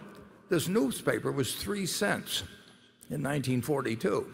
You know, the, the, the amount of enjoyment per, per real, in terms of the real, uh, of what you pay for this, has gone dramatically down in inflation adjusted money. So it's, it is a bargain product. Uh, you, know, you, you have to look at See's Candy. You know, if you live in California and you were you were a teenage boy and you went to your girlfriend's house and you gave the box of candy to her or her mother or father and she kissed you, you know, you lose price sensitivity at that point. That's um, yeah. So we really want products where people feel like kissing you, you know, rather than slapping you. It's, it's, um, it, it's, it's an interesting thing. I mean, you know, in effect, we're, we're betting on the ecosystem of, of Apple products, but led by the iPhone. And, and I see characteristics in that that make me think that, that it's extraordinary. But I may be wrong. And you know, so far, we've been, I would say we've been right on American Express and, and Coca-Cola. American Express had this huge salad oil scandal in 1960 happened in 63, November, right around the time Kennedy was shot. And uh, uh, there was really worry about what the company would survive, but nobody quit using the, the card. Nobody quit using the traveler's checks. And they charged a premium price for their traveler's checks. So there are things you can see around consumer products that sometimes can give you a pretty, pretty good insight into the future. And then sometimes we make mistakes. Charlie? I got nothing to add, except that uh, if we'd been offered a chance to go into Coca-Cola right after it was invented, we, pr we probably would have said We'd no. have turned to them. Yeah. It would have looked kind of silly to us. Well, unless we drank it now, Charlie, listen. no, he's right. I mean, we don't, we don't foresee things that we haven't got a lot of evidence in on. I mean, we, and, and No. we, we, we, want to see a lot of, if we're talking about a consumer product, we want to see how a consumer product behaves under a lot of different circumstances. And then uh, we want to use something actually, there was a book by Phil Fisher written around 1960 called Common Stocks and Uncommon Profits. It's one of the great books on investing. And uh, it talks about the scuttlebutt method of investing, which was quite a ways from what Ben Graham taught me in terms of figures. But it's a very, very good book, and you can learn a lot you know, just by by going out and using some shoe leather. Now they they call them channel checks now or something like that, but it's uh, you can get a feel for some products, and then there are others you can't. And then sometimes you're wrong, but but it is it is a good technique. Uh, it's an important investing technique, I would say that. Ted and Todd do a lot of that, uh, and they have people, some people that help them out on doing it, too. Charlie's done it with Costco. I mean, he's, he's, he is, I mean, all the time, he is finding new virtues in Costco. You know, and and uh, and he's right, incidentally. I mean, Costco has an enormous appeal to its constituency. That uh, you know, They surprise and delight their customers, and there is nothing like that in business. You have delighted customers, you're a long way home. Okay, Becky. Uh, this comes from John Hegarty at Brightstar Capital Partners, who writes, "Warren, you're stepping down from the Kraft Heinz board at a time when the company is looking to do a large acquisition, Unilever, for example. Do you fundamentally disagree with the combative nature of hostile bids, activist investing, and competitive proxy contests? Well, we will not make hostile tenders ourselves. I do not believe that there's anything fundamentally wrong with the idea. If you take the Fortune 500 companies, I'm sure that all 500 are not managed by the best, or in some cases, even the friendliest to investor managements in the world. So I don't think it's evil or anything to uh, conduct a hostile offer for a company. It's just we won't do it, and we uh, don't want to get into that. We like being liked by the managements that we join because we're counting on them to run the company, and we're not bringing in a whole bunch of people that know how to change businesses. Uh, uh, uh, we seldom take a position opposite to management, very seldom, on anything involving a proxy contest of sorts. But we we don't rule it out.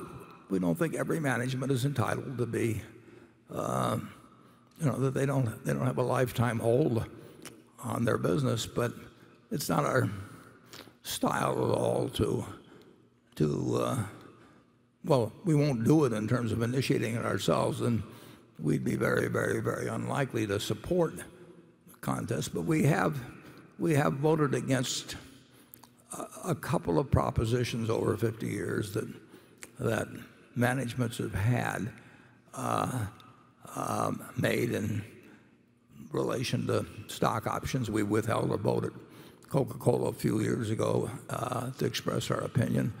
Uh, but uh, we don't think it's evil for the shareholders, in some cases, to have different opinions about who should run the company or whether compensation's appropriate or matters of that sort. The stockholders still own the company. Charlie? I've got nothing to add to that.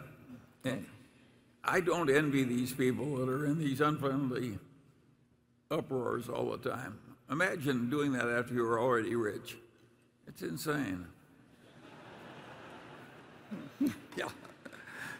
Yeah, we are definitely not looking for it. Uh, there are there are certainly companies that uh, deserve challenge, they propose things that deserve challenge occasionally. But again, it's not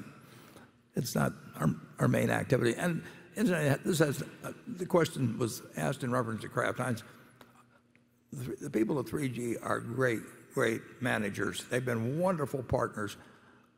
I had made a determination before we got involved there, I was going to be on no more public boards. I'd been on 19 of them, and it takes a lot of time. And they asked me if I'd go on for a while, and I did.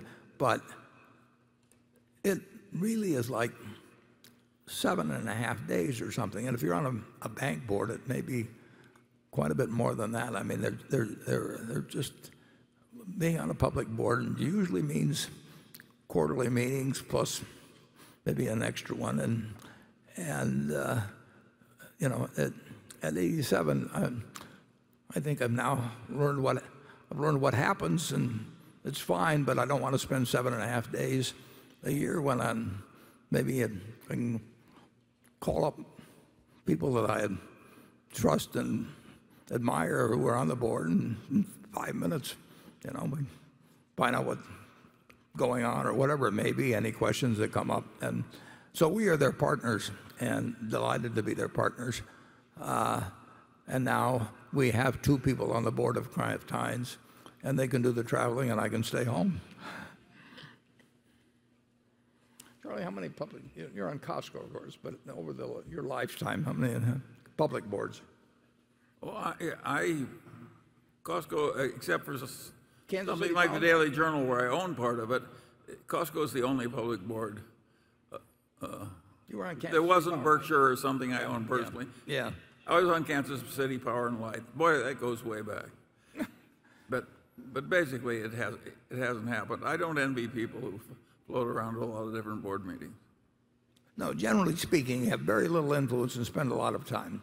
And, the, and the trouble is, if you're going to a board meeting, particularly if you get to be international, and sometimes they feel they have to have one that's international, they feel they have to take up a fair amount of your time or it wouldn't have been worth coming, thousands of miles for. So you get a lot of this show and tell stuff and that, I find my mind drifting. Okay. Gary. Yes, you've said that you are looking for non-insurance large acquisitions to put that cash to work. And when you've said that, I've usually thought of the United States because you're a big fan of the U.S. business. And I just was wondering whether you're seeing more opportunities as the rest of the world opens up, grows, whether there's opportunities for some of those mega transactions in other parts of the world, say Asia or Europe.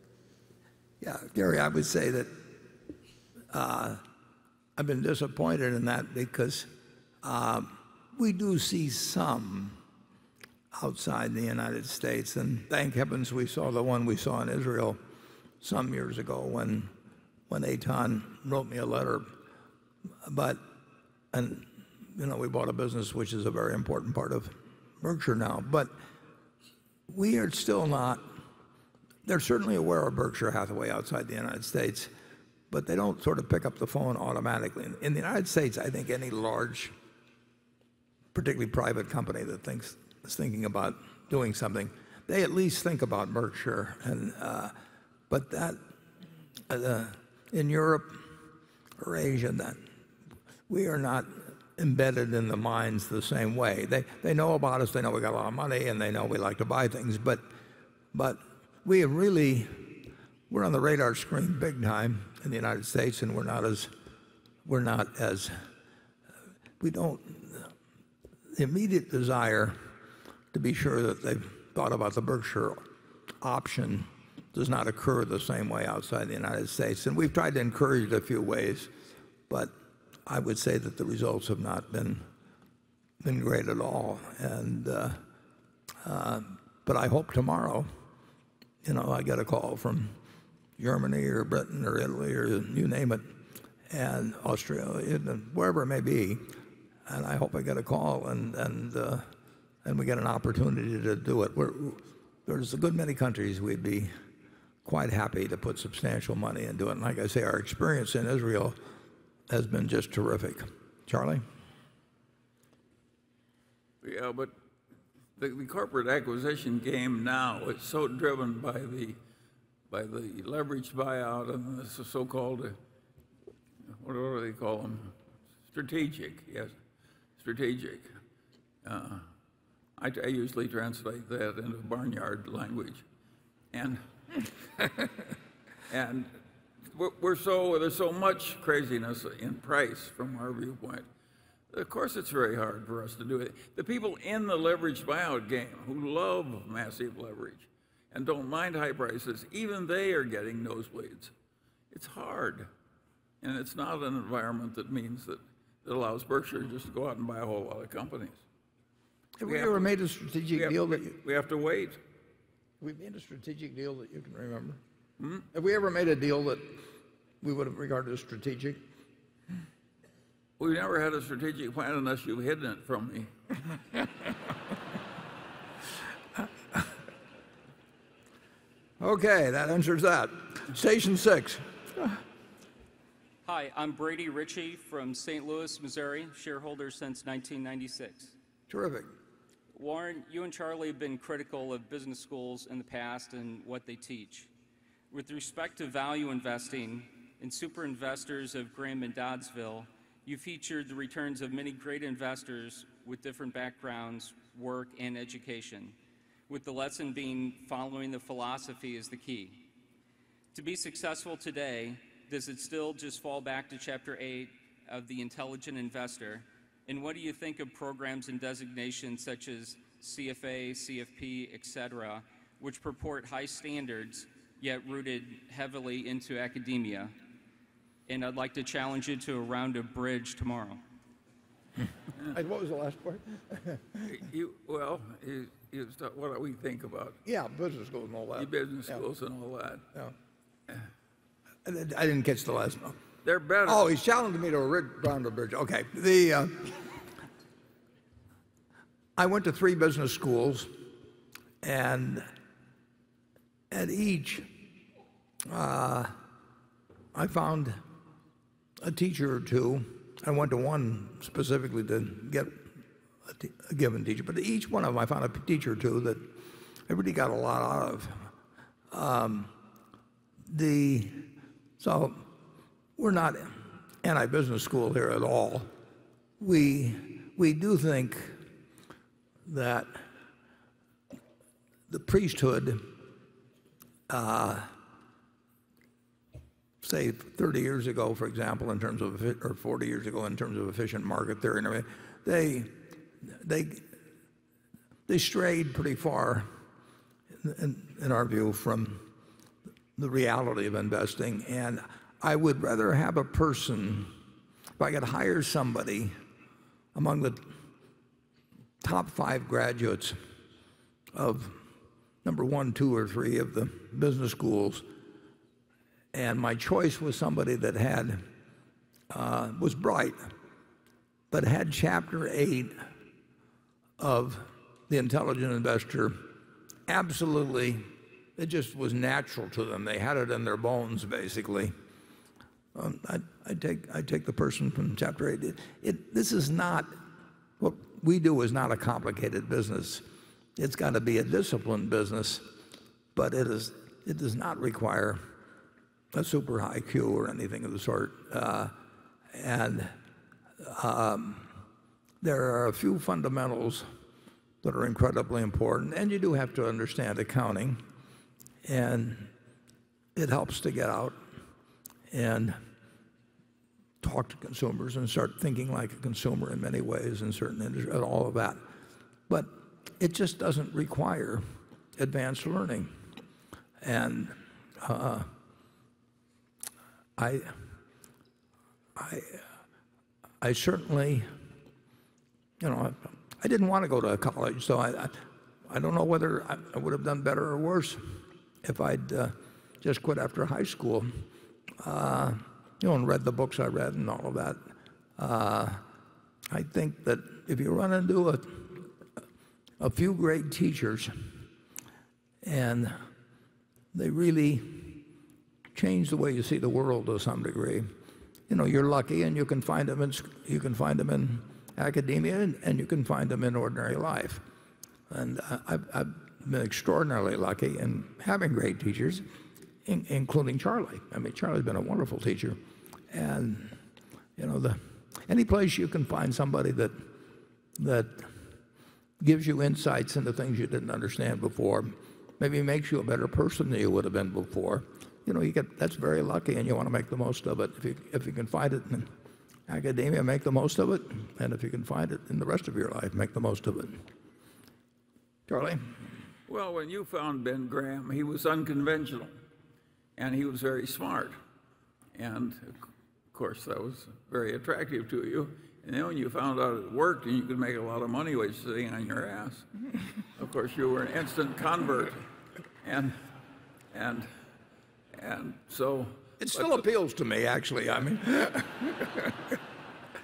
but the world changed before he died. Bill Graham, I mean, I mean Ben Graham, recognized that the exact way he sought undervalued companies wouldn't necessarily work for all times under all conditions, and and that's certainly the way it worked for us. We gradually morphed into trying to buy the better companies when they were underpriced instead of the lousy companies when they were underpriced, and and of course that worked pretty well for us, and and but and Ben Graham, he, he outlived the, the game that he played personally most of the time.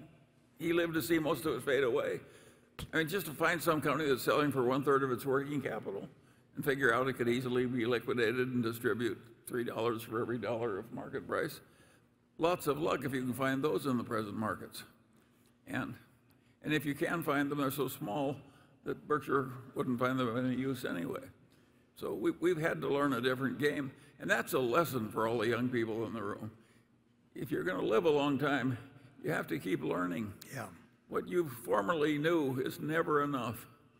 So if you don't learn to constantly revise your earlier conclusions and get better ones, why, you are, I always use the same metaphor. You're like a one legged man in an ass kicking contest. Yeah. Um, yeah, yeah. If anybody has suggestions for another metaphor, send them to me. Graham, incidentally, one, one point, important point, Graham was not scalable. I mean, you could not do with really big money. Uh, and when I worked for Graham Newman Corp, here he was, the, the dean of all analysts, and you know, it, he was an intellect above all others around that time.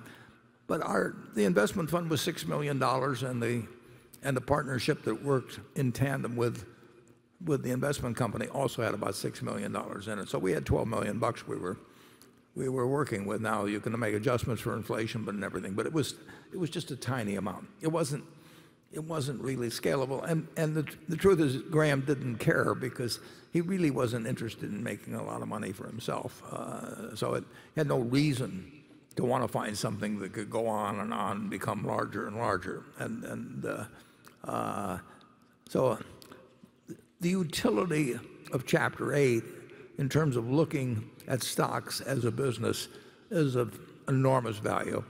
The utility of Chapter 20 about a margin of safety is of enormous value. But that's not complicated stuff. I finally figured out why the teachers of corporate finance often teach a lot of stuff that's wrong. When I had some eye, eye troubles very early in life, I consulted a very famous eye doctor. And I realized that his place of business was doing a totally obsolete cataract operation. They were still cutting with a knife after better procedures had been invented. And I said, Why are you in a great medical school performing absolute obsolete operations? He said, Charlie, it's such a wonderful operation to teach. well, that's what happens in corporate finance. They get these formulas, and it's a fine teaching experience. You give them the formula, you present the problem, they use the formula. It's, you get a real feeling of worthwhile activity. There's only one trouble, it's all balderdash. Yeah, whenever you hear a theory described as elegant, watch out. You know, right. Okay, Andrew. This question, uh, we got a couple like this one. Uh, comes from Lauren Taylor Wolfe, she's managing partner at Impactive Capital. Warren, you've recently said that one of the things that makes you optimistic about America is women entering the workforce and the quote doubling of the talent that's effectively employed in that workforce. When it comes to positions of leadership, however, women make up less than 21% of boards of S&P 500 companies and an even smaller 5% of the CEOs. What can Berkshire do, and what is Berkshire specifically doing as a major investor in many of these large companies to advance gender equality both at the board level and among senior leadership? Yeah. Well, again,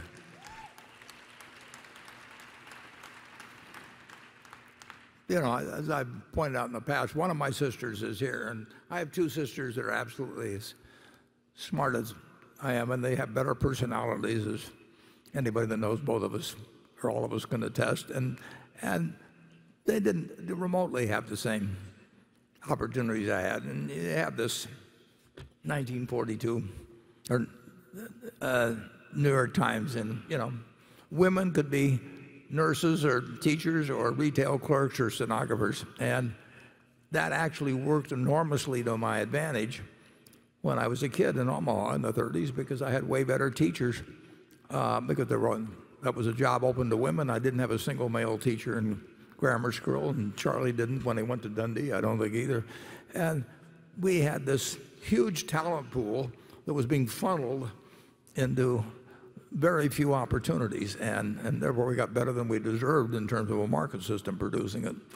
Uh, the, uh, you know, I, again, our managers run their companies, uh, but I've probably named, before we made this management change, uh, I probably named only six or seven CEOs in the last five or six years. We don't, we don't change that much, but, but uh, I would say that half of them that I've named have been women, which is about what you would, what should turn out to be the case in terms of ability. Now, there is a certain pipeline problem, but that, that gets cured with time, and you can't use that forever as an excuse. And, uh, you know, I feel very good about the decisions we've made for CEOs. I, prefer all our CEOs to live forever.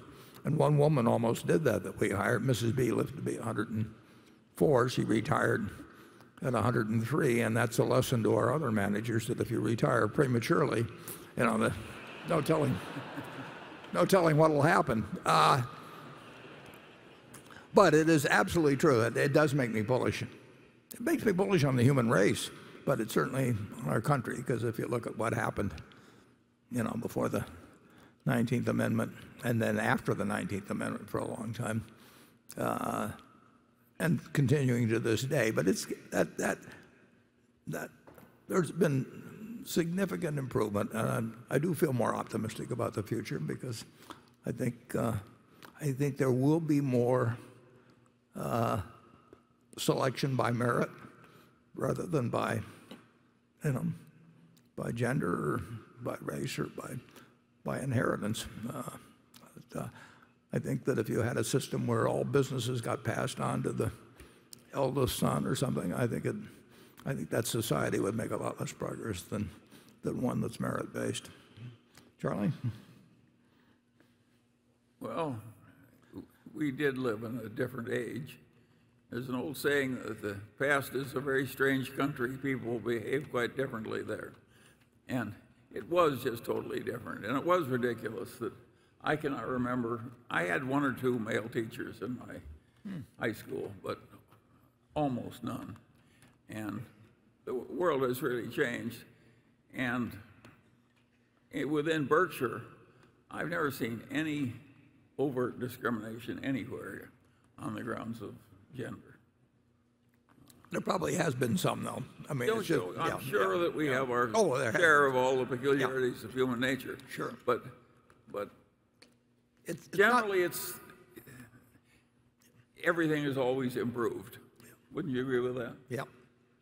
And and uh, I think it'll keep improving. Okay, Greg?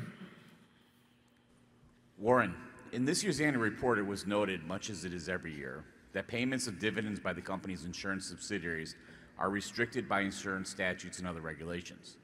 With Berkshire's insurance operations currently allowed to declare up to 16 billion as ordinary dividends during 2018. My question here is should we view this annual regulatory threshold for dividends as a benchmark for allowable share repurchases as well? And in the event that Berkshire wanted to buy back more stock than that or pay out even more as dividends, would there be an issue with you using capital from operations that aren't held by the insurance operations to return additional capital? With the side question here being, would the annual cash distribution from BNSF, which is held on National Indemnity's books, be excluded? Yeah. We will obviously follow the rules of the states in which were domiciled and, well, all the rules, of course, but, but basically it's the state of domestication uh, in the insurance companies, and, and they do restrict the amount of dividends in any given year, although you could, if you wanted to, uh, request uh, some additional amount, but we don't, we don't ever consider that. And, but repurchases, uh, if repurchases were really attractive, we would do it in a very big way. And, you know, I wouldn't rule, there's all kinds of ways that we could arrange things to do either a very large acquisition, which is what I would, or, or a very large repurchase, which I don't think is probably in the cards, Uh, um, just because of the way our stock trades, not because we wouldn't like it at a, large discount. So Charlie and I, uh, we've got the appetite, and we would have, we've got a lot of cash, but we could, have a lot more cash. We, could make any deal of even one of a very large size. We could make anything that came along. Uh, We could we could work out how to get it done. We would we would have we're not going to be doing this, but we would have partners who would come in and give us a preferential uh, part of a partnership. Uh, uh, that's way that's not like that's not going to happen in all probability. But there's a lot of things that we could do. So don't don't rule out anything based on on statutory limitations of distributions from insurance companies. And that, restri- we could get special permissions to Oh, we can get, declare bigger dividends. We are not, you should not assume that we're constrained by the laws of nature to the amount that we can take out under the statutes now. okay, station seven. Hi, Warren and Charlie. Thank you for everything. I'm David from Kingo Global, an investment manager in Shanghai. I've been here for eight years. If investment's a sport in the Olympics, you are our champion team. So my question is, facing the fast-growing machine intelligence, how do you see the new competition impact the capital allocation productivity in the future? For Charlie, what is the first principle of capital allocation from general economic interest points of view? Thank you. Well, two questions. Machine intelligence. I'm afraid the only intelligence I have is, is being provided by something that's not a machine. And I don't think I'm going to learn machine intelligence. Yeah, if you ask me how to beat the game of Go with my own intelligence, I couldn't do it. And I think it's too old for me to learn computer science. Generally, I'm, I think that the machine intelligence has worked. After all, a machine now can beat the best human player of Go. But I think there's more hype in that field than there is probable achievement. Yeah, so I, I don't think the world is going to be changed that much by, by machine intelligence. Some, but not, not hugely. And what was the other question? Well, One was machine intelligence. I think he was getting a capital allocation. Oh, yeah. yeah. well, That's such a general question. Generally speaking, we're always trying to get the best,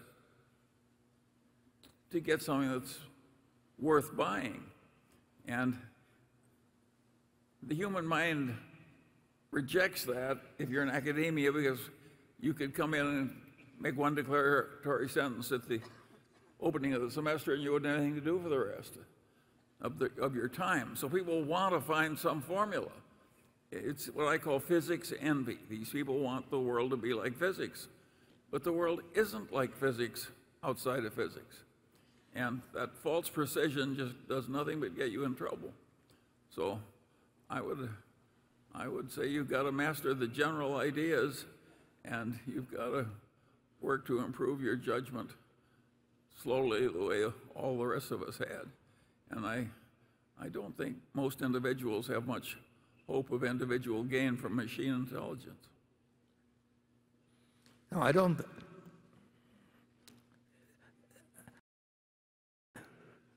I'm impressed when machines beat Go or something of the sort, or, or even win the chess or whatever it may be. I don't really think they bring much to the table in terms of capital allocation or investing. And then I may be missing something entirely. You know, maybe I'm just blind to what's out there. You're missing a lot of very remunerative fee earning twaddle. yeah, well, well, that takes care of that. So we'll go on to station eight.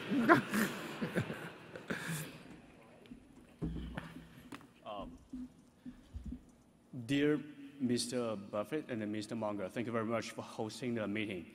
It's truly been remarkable. Thank you.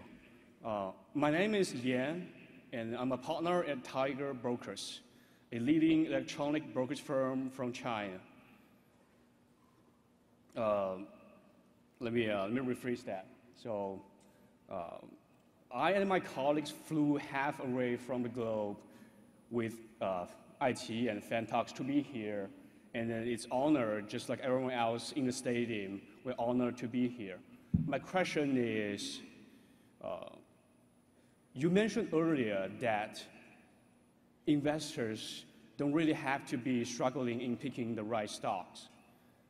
They would do well in picking probably the right market or the right country.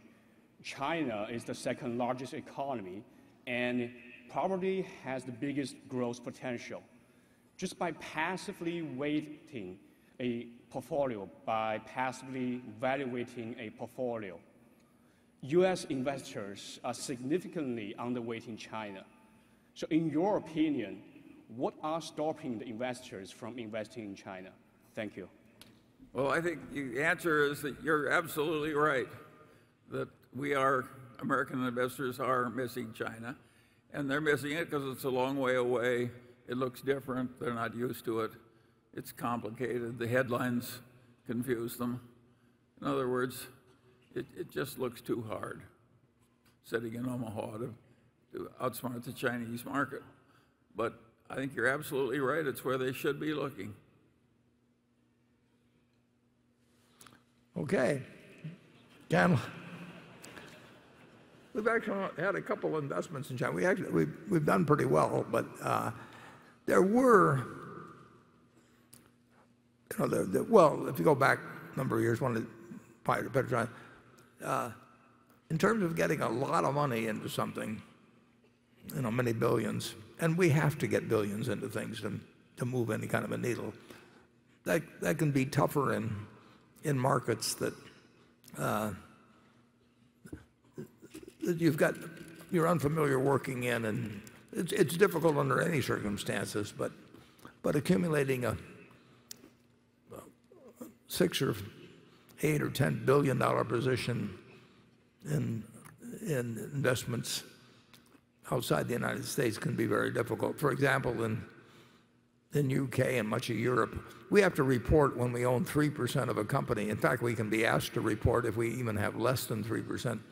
That really gets very tough when we get a bunch of followers and a lot of publicity that probably isn't deserved in terms of what we're doing in the markets and everything. So uh, some of the problems are just by the nature of our size. It would be a lot, e- it'd a lot easier for running smaller fund. PetroChina, we managed to get a very big position, but the government owned 90% of it. So we bought 14% of what the government didn't own, but it was still only 1.4% of the company. Uh, uh, but Charlie, Charlie actually keeps pushing me to do more in China, and we've tried a couple of times actually. And uh, there was there was one operation that we got involved in. Well, you did so poorly the first time you put in 200,000 and got about 2 billion. So Yeah, wasn't encouraging enough. Okay, station nine. Uh, my name is uh, Dr. Sherman Silber. I'm an infertility doctor from St. Louis, and uh, I've been a, uh shareholder and coming to this meeting for 23 years.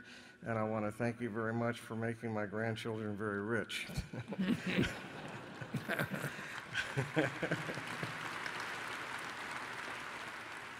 A- And they sometimes compare me in the medical world, infertility uh, world, as the uh, uh, Berkshire Hathaway of infertility because I'm so old and I come from a relatively small community. But uh, I'm wondering about your interest in not just Apple, but all of the tech stocks like Amazon and Google, because you've avoided them, you stated in the past, because they're complicated, you should stick with something you understand. On the other hand, Amazon and Google have what you call a very durable competitive advantage. They really hardly have any competitor. And that's true in China, too, of Alibaba and Tencent. So it seems like it's a conflict, and I'm wondering if you're going to be turning the corner and going into these tech companies that seem to have no serious competition.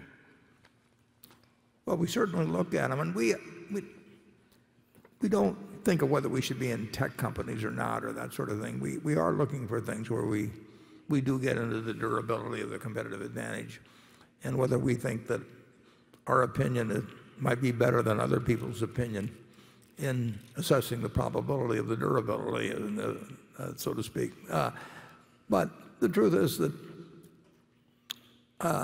I've watched Amazon from the start, and I think what Jeff Bezos has, has done is something close to a miracle. And, and the problem is, if I think something will be a miracle, I tend not to bet on it. Uh, the, uh, uh,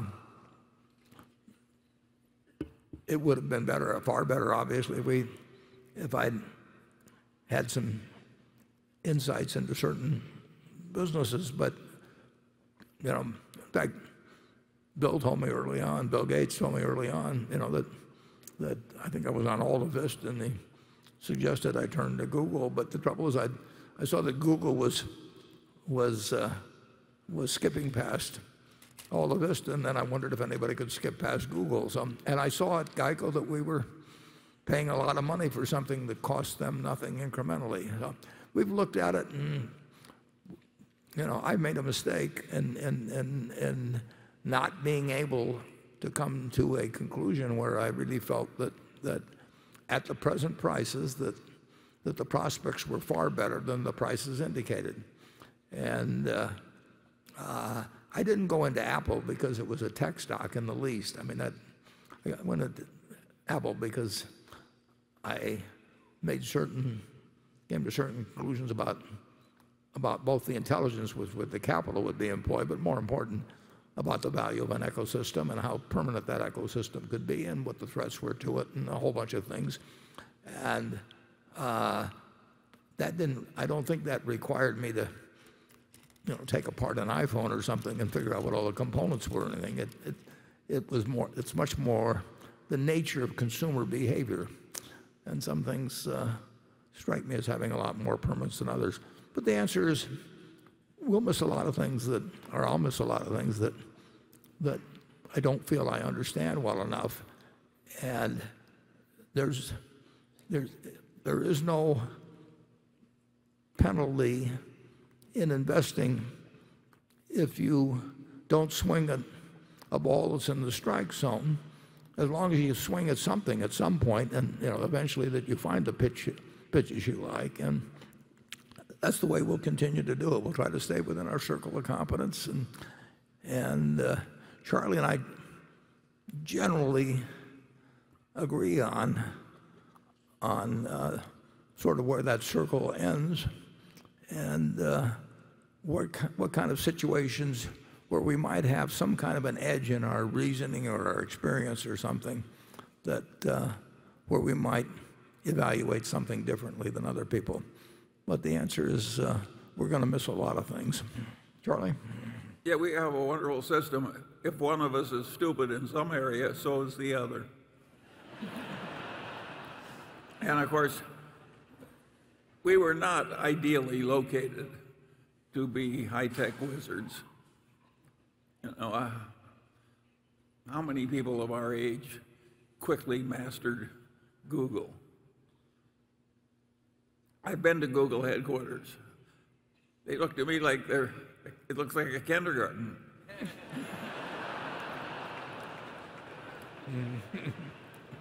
A very rich kindergarten.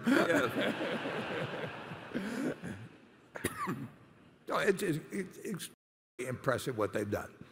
And uh, like I say, at Geico, we were paying them a lot of money uh, at the time they went public. And, and, and all three of them, the main characters, Eric and Larry and Sergey, uh, they actually came and saw me, but they were more than talking about going public and the mechanics of it and various things along that line. But it wasn't like what they were doing was a mystery to me. The mystery was how much competition would come along and how effective they would be, uh, and whether it would be a game where four or five people were slugging it out without making as much money as they could if one company dominated. Those are, those are tough decisions to make. You can have industries where there's only two people in it and they still aren't very, very good because they beat each other's brains out. And that's one of the questions in the airline business. It's, it's a better business now than it used to be, but, it used to be suicide. So, uh, and you know that the competitive, uh, competitive factors are, are extraordinary in, in airlines. And how much better business is it with, with uh, four people operating at 85% capacity than it was with seven or eight operating in the mid 70s and with more planes around? Those are tough decisions, but uh, I made the wrong decision on, on Google and Amazon. I just, I really consider that a miracle that you could be doing Amazon Web Services and, and changing retail at the same time uh, with, you know, without enormous amounts of capital and do it with the speed and effectiveness of what Amazon has done. I just, I would, I underestimated. Uh, I had a very, very, very high opinion of Jeff's ability when I first met him, and I underestimated him. Charlie? Well, my comment would be that the shareholders have one thing to be thankful for. Some of the age-related stupidity at headquarters has been ameliorated by Ted and Todd joining us. We are looking at the world with the aid of some younger eyes now, and they've had a contribution significant beyond their own investments. And so you're, you're very lucky to have them, you shareholders. Because there's a lot of ignorance in the older generation that needs removal.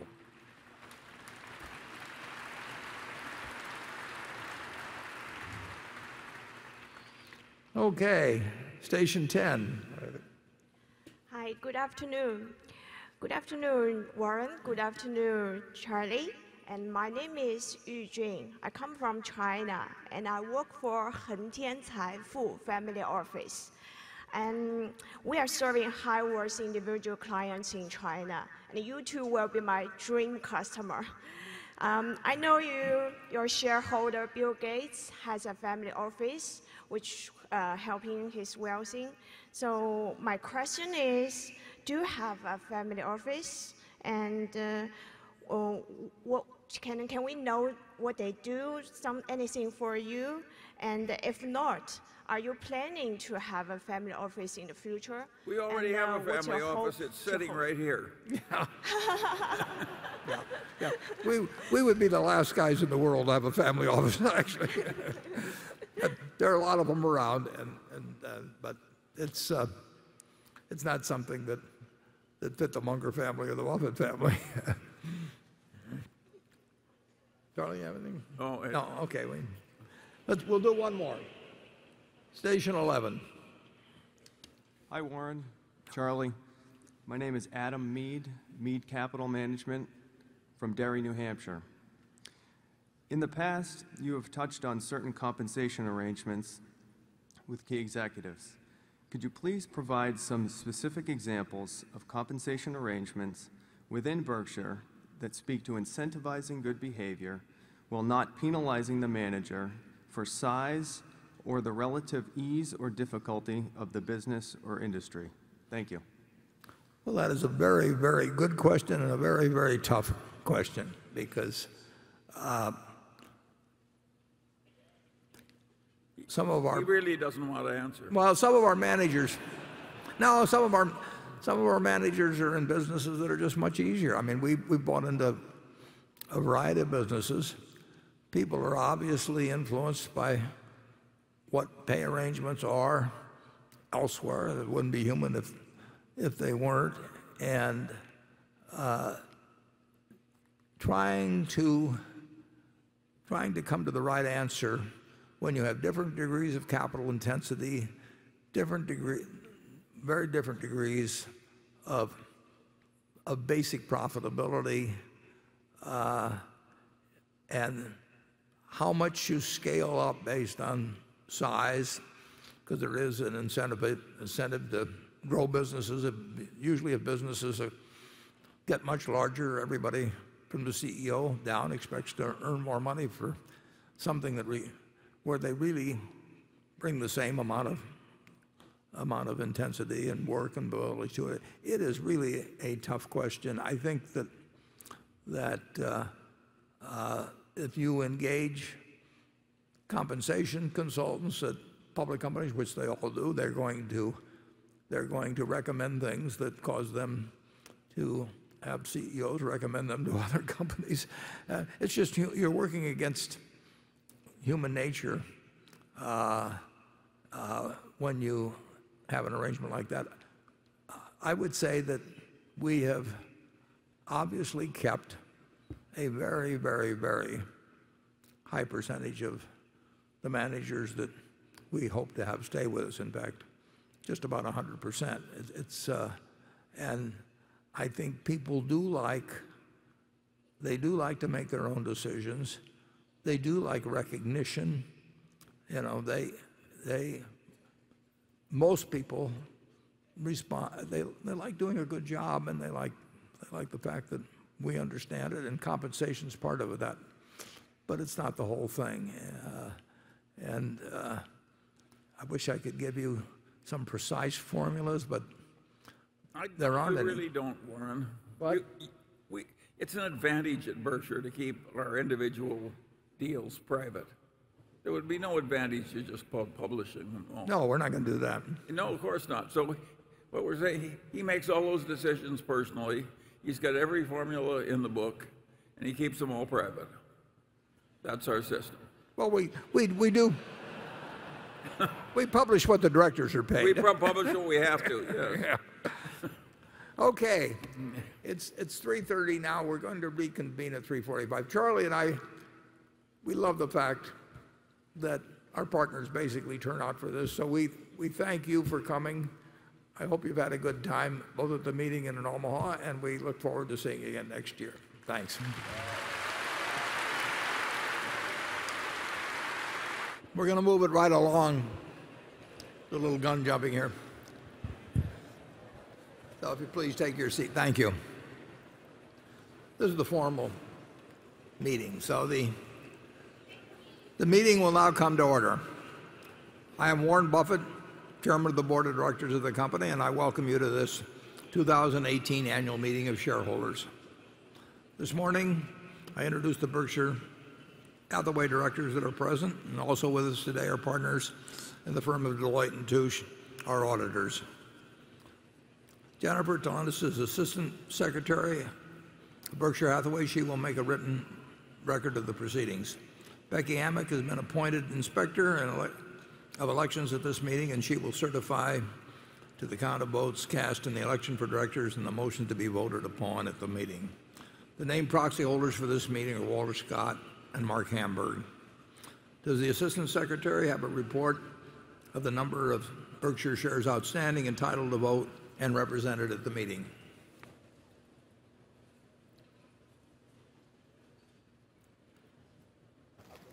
This is the important part. Hey, can you sit there? We're building the suspense here. Yes, I do.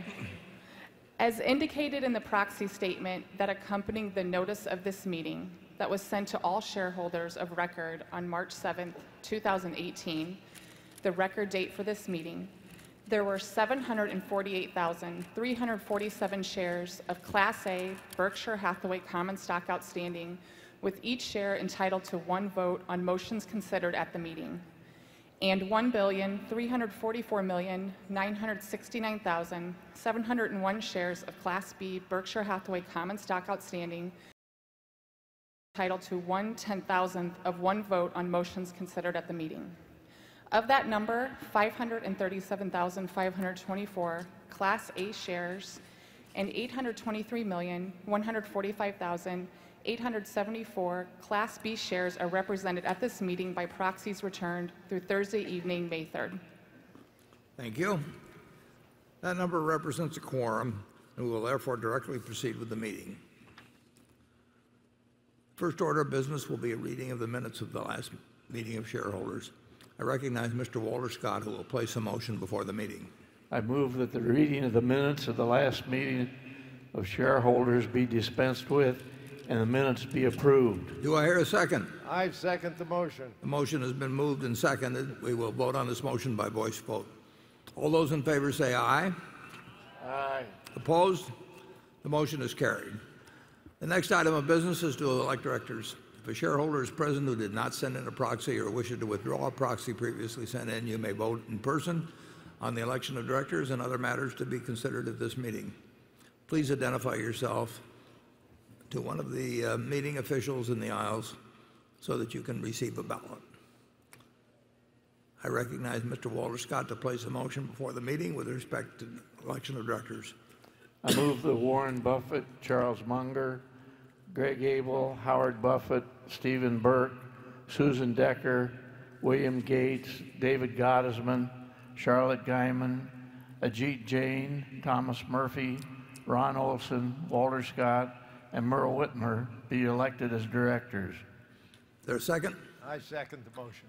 It has been moved and seconded that Warren Buffett, Charles Munger, Gregory Abel, Howard Buffett, Stephen Burke, Susan Decker, William Gates, David Gottesman, Charlotte Guyman, Ajit Jain, Thomas Murphy, Ronald Olson, Walter Scott, and Meryl Witmer be elected as directors. Are there any other nominations or any discussion? The nominations are ready to be acted upon. If there are any shareholders voting in person, they should not now mark their ballots on the election of directors and deliver their ballots to one of the meeting officials in the aisles. Ms. Amick, when you are ready, you may give your report. My report is ready. The ballot of the proxy holders in response to proxies that were received through last Thursday evening cast not less than 605,906 votes for each nominee. That number exceeds a majority of the number of the total votes of all Class A and Class B shares outstanding.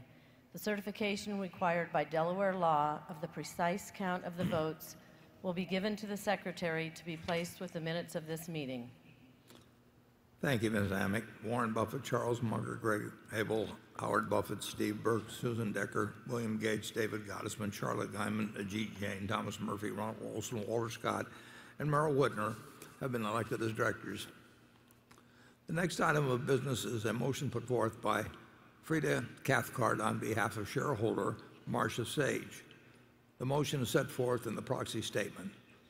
The motion requests that the company provide a report reviewing the company's policies, actions, plans, and reduction targets related to methane emissions from all operations. The directors have recommended that the shareholders vote against the proposal. I will now recognize Ms. Cathcart to present the motion. To allow all interested shareholders to present their views, I ask that the representative of Baldwin Brothers limit the presentation of the motion to five minutes.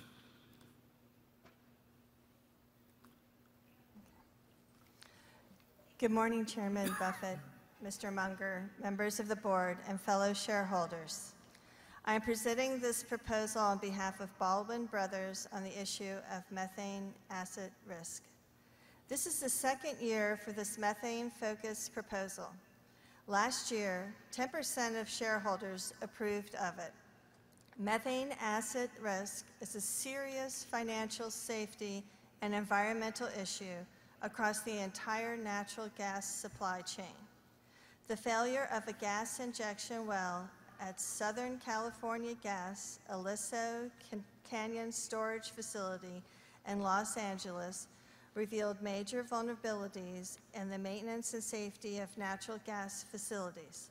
In that situation, cleanup and containment costs have soared to close to $1 billion. Governor Jerry Brown of California has threatened to shut down the facility. Berkshire Hathaway owns the largest interstate natural gas pipeline system in the, in the United States. It has natural gas storage, distribution, and transportation facilities that may face similar safety risks through the Northern Natural Gas Company, Kern River Gas, and MidAmerican Energy Corporations. On an environmental front, research indicates methane leaks could erase the climate benefits of reducing coal use to meet internationally agreed upon climate change targets. Methane emissions have an impact on global temperature of roughly 84 times that of CO2 over a 20 year period. Berkshire is a voluntary member of the EPA's Methane Challenge and One Future Emissions Intensity Commitment Framework and should be applauded for reducing its leakage rates to below the 1% target along its value chain.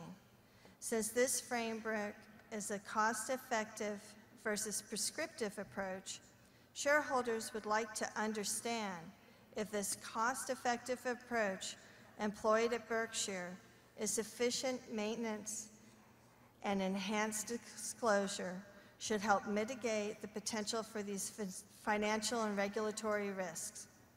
In closing, we think it prudent that Berkshire Hathaway issue a report reviewing and disclosing the company's specific best practices, policies, and safety standards for methane assets and required upgrade costs to facilities to mitigate potential business risks.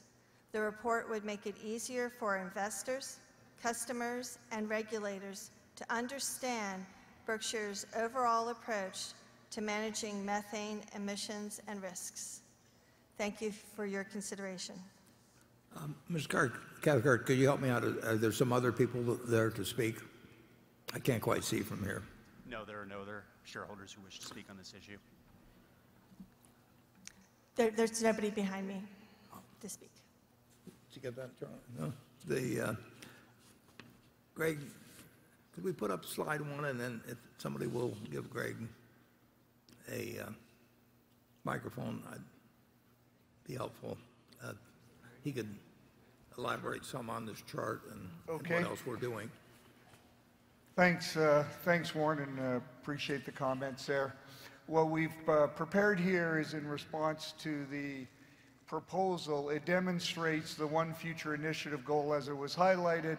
They'd like to see our pipelines operating by 2025 at a 1% throughput or, or loss of throughput at 1%.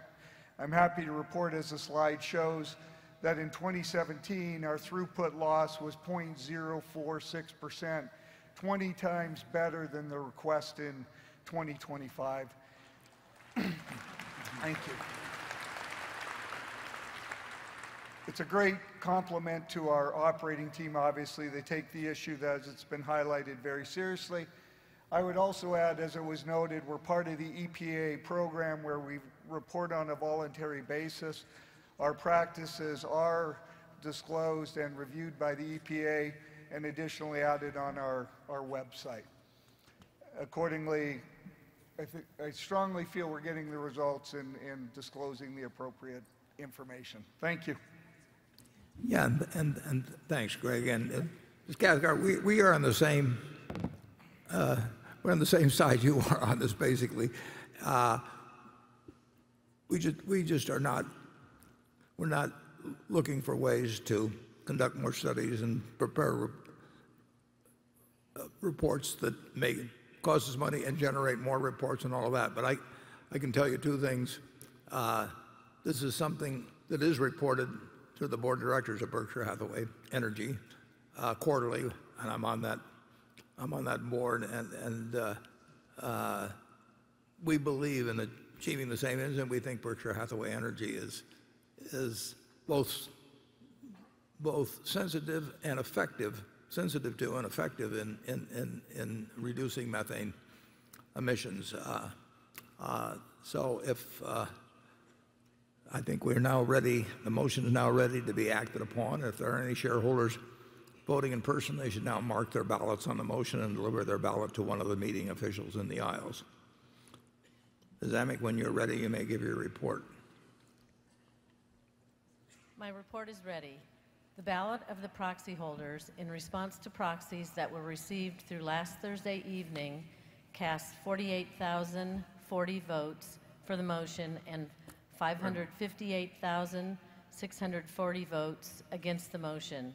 As the number of votes against the motion exceeds a majority of the number of votes of all Class A and Class B shares properly cast on the matter, as well as all votes outstanding, the motion has failed. The certification required by Delaware law of the precise count of the votes will be given to the Secretary to be placed with the minutes of this meeting. Thank you, Ms. Amick. The proposal fails. The next item of business is a motion put forth by shareholder Frida Cathcart.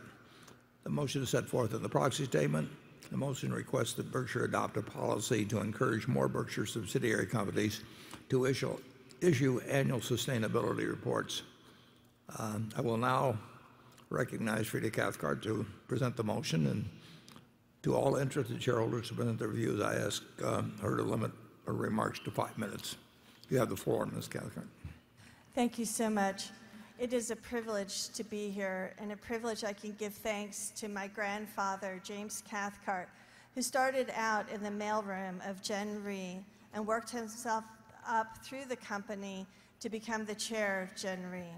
During that time, he accumulated a lot of Gen Re stock, which he bestowed generously upon his family. And when he did so, he encouraged the members of his family to do good and to pay it forward, to do something that would make a difference in the world and in our communities. For my father, he did so by being philanthropic with educational institutions, with the theory that if you give a person a fish, you feed them for a day, but if you teach them to fish, you feed them for a lifetime. My focus has been on the environment with the thought that when people fish, it would be nice if they were able to eat the fish. I want to take this opportunity to clarify my proposal about the sustainability reports and put the emphasis on the word encourage. It is evident that Berkshire Hathaway's ma management of allowing the subsidiaries to work um, without getting guide, well, mandates from you is being very successful. And I wouldn't recommend changing it. You're doing a great job. Please keep it up. Um, but I do think that there's something to be said to encourage them and support them in many ways you already are. There is a high level of interest from investors and the public in corporate social responsibility. One fifth of investments are based on socially responsible investment strategies. And back in 2012, I found an article by Planet Earth Herald where they wrote, when Warren Buffett talks, people listen. He is now talking about the environment. He believes that companies need to have a triple bottom line, and respecting the environment is absolutely critical to a company's economic performance. In times, this is a direct quote from you, Mr. Buffett. In times such as these, a company must invest in the key ingredients of profitability its people, communities, and the environment. One third of Berkshire Hathaway sub subsidiaries already have a sustainability presence on the web. Um, and one of them is Berkshire Energy that has the acronym RESPECT, R E S P E C T, which stands for responsibility, efficiency, stewardship, performance, communication, and training. And Berkshire Hathaway provides an annual sustainability summit to help bring the subsidiaries together so they can learn how to be more sustainable, how to share tips, and how to be profitable. And that's excellent. But when I tried to find a web presence about the Sustainability Summit, I wasn't able to find it. And that's where I think that we can do a better job in Berkshire Hathaway when it comes to communication with our shareholders and with the outside world about the good work that we're doing. A simple solution to that would be to create a link on the Berkshire Hathaway website to sustainability that people could click on and go and find out about initiatives like the Sustainability Summit. And from there, perhaps, they could click on to go to the subsidiaries that have a web presence about sustainability to see what they're doing. And doing so, we give a window to the world where they can see what we're doing to make a difference that might inspire other corporations to follow the example. Or perhaps a college student working on a paper would read about it and think that that is a good business model, that that's something that he wants to bring forward when he goes into his career. There is a Facebook page called Berkshire Hathaway Sustainability that will be available for shareholders in the outside world to look at, to see research, and to encourage each other to learn how we can support sustainability practices. And that is available now. I greatly appreciate this opportunity to speak with you today and to clarify what my proposal is. And I do greatly applaud and appreciate all the work that you're doing on behalf of our corporation and the world. Thank you so much. And thank you.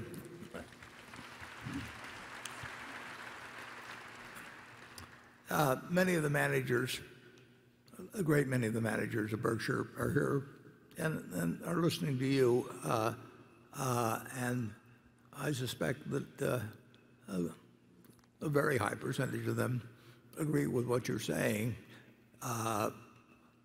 Whether they, what they do in terms of web pages and so on, in our view, is basically up to them. But I can tell you that one leading proponent, as you mentioned, was Greg Abel, who until recently was running Berkshire Hathaway Energy and now is vice chairman. And Greg may want to say a few words on this too. Uh, but I can assure you our managers are listening to you. Thanks, Warren. Yeah, we do uh, everything that was touched on. I'll just maybe add a few points for our, for our shareholders. Obviously, sustainability is a priority for Berkshire and each of our operating subsidiaries. It was highlighted that a number of them have sustainability reports, but I would go beyond that. If you go to our various companies' websites, you'll see specific actions they're taking relative to sustainability. So it may not be summarized in a specific report, but that type of information is available. I can also add that when you think of the Berkshire Hathaway Energy uh, Corporation, we're trying to lead by example with support from Warren Charlie, Walter Scott, I'm happy to report if you look at where our energy production is right now at the end of 2017, 50% of our energy that is produced and consumed by our customers comes from renewable energy. That's something we're strongly communicating across uh, the U.S. and globally as an example of what can be done in our industry. And I'm happy to report by the end of 2021, 100% of the energy utilized by our customers can be met through renewable energy in Iowa.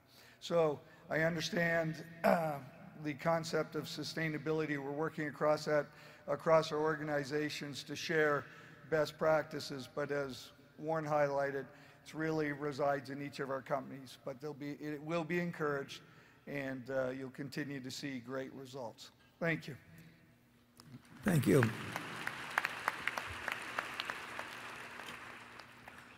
The motion is now ready to be acted upon. If there are any shareholders voting in person, they should now mark their ballot on the motion and deliver their ballot to one of the meeting officials in the aisles. Ms. Amick, when you're ready, you may give your report. My report is ready. The ballot of the proxy holders in response to proxies that were received through last Thursday evening, cast 67,282 votes for the motion and 544,256 votes against the motion. As the number of votes against the motion exceeds a majority of the number of votes of all Class A and Class B shares properly cast on the matter, as well as all votes outstanding, the motion has failed. The certification required by Delaware law of the precise count of the votes will be given to the Secretary to be placed with the minutes of this meeting. Uh, Thank you, Ms. Amigan. I would say, Ms. Cathcart, our managers have heard you. I mean, you've, you've had an impact, and I'm, appreciate what you've done. Uh, Walter, I guess we're now ready for a motion. I move this meeting be adjourned. Is there a second? I second the motion. A motion to adjourn has been made and seconded. We will vote by voice. Is there any discussion? If not all, if not, all in favor say aye. All opposed, no.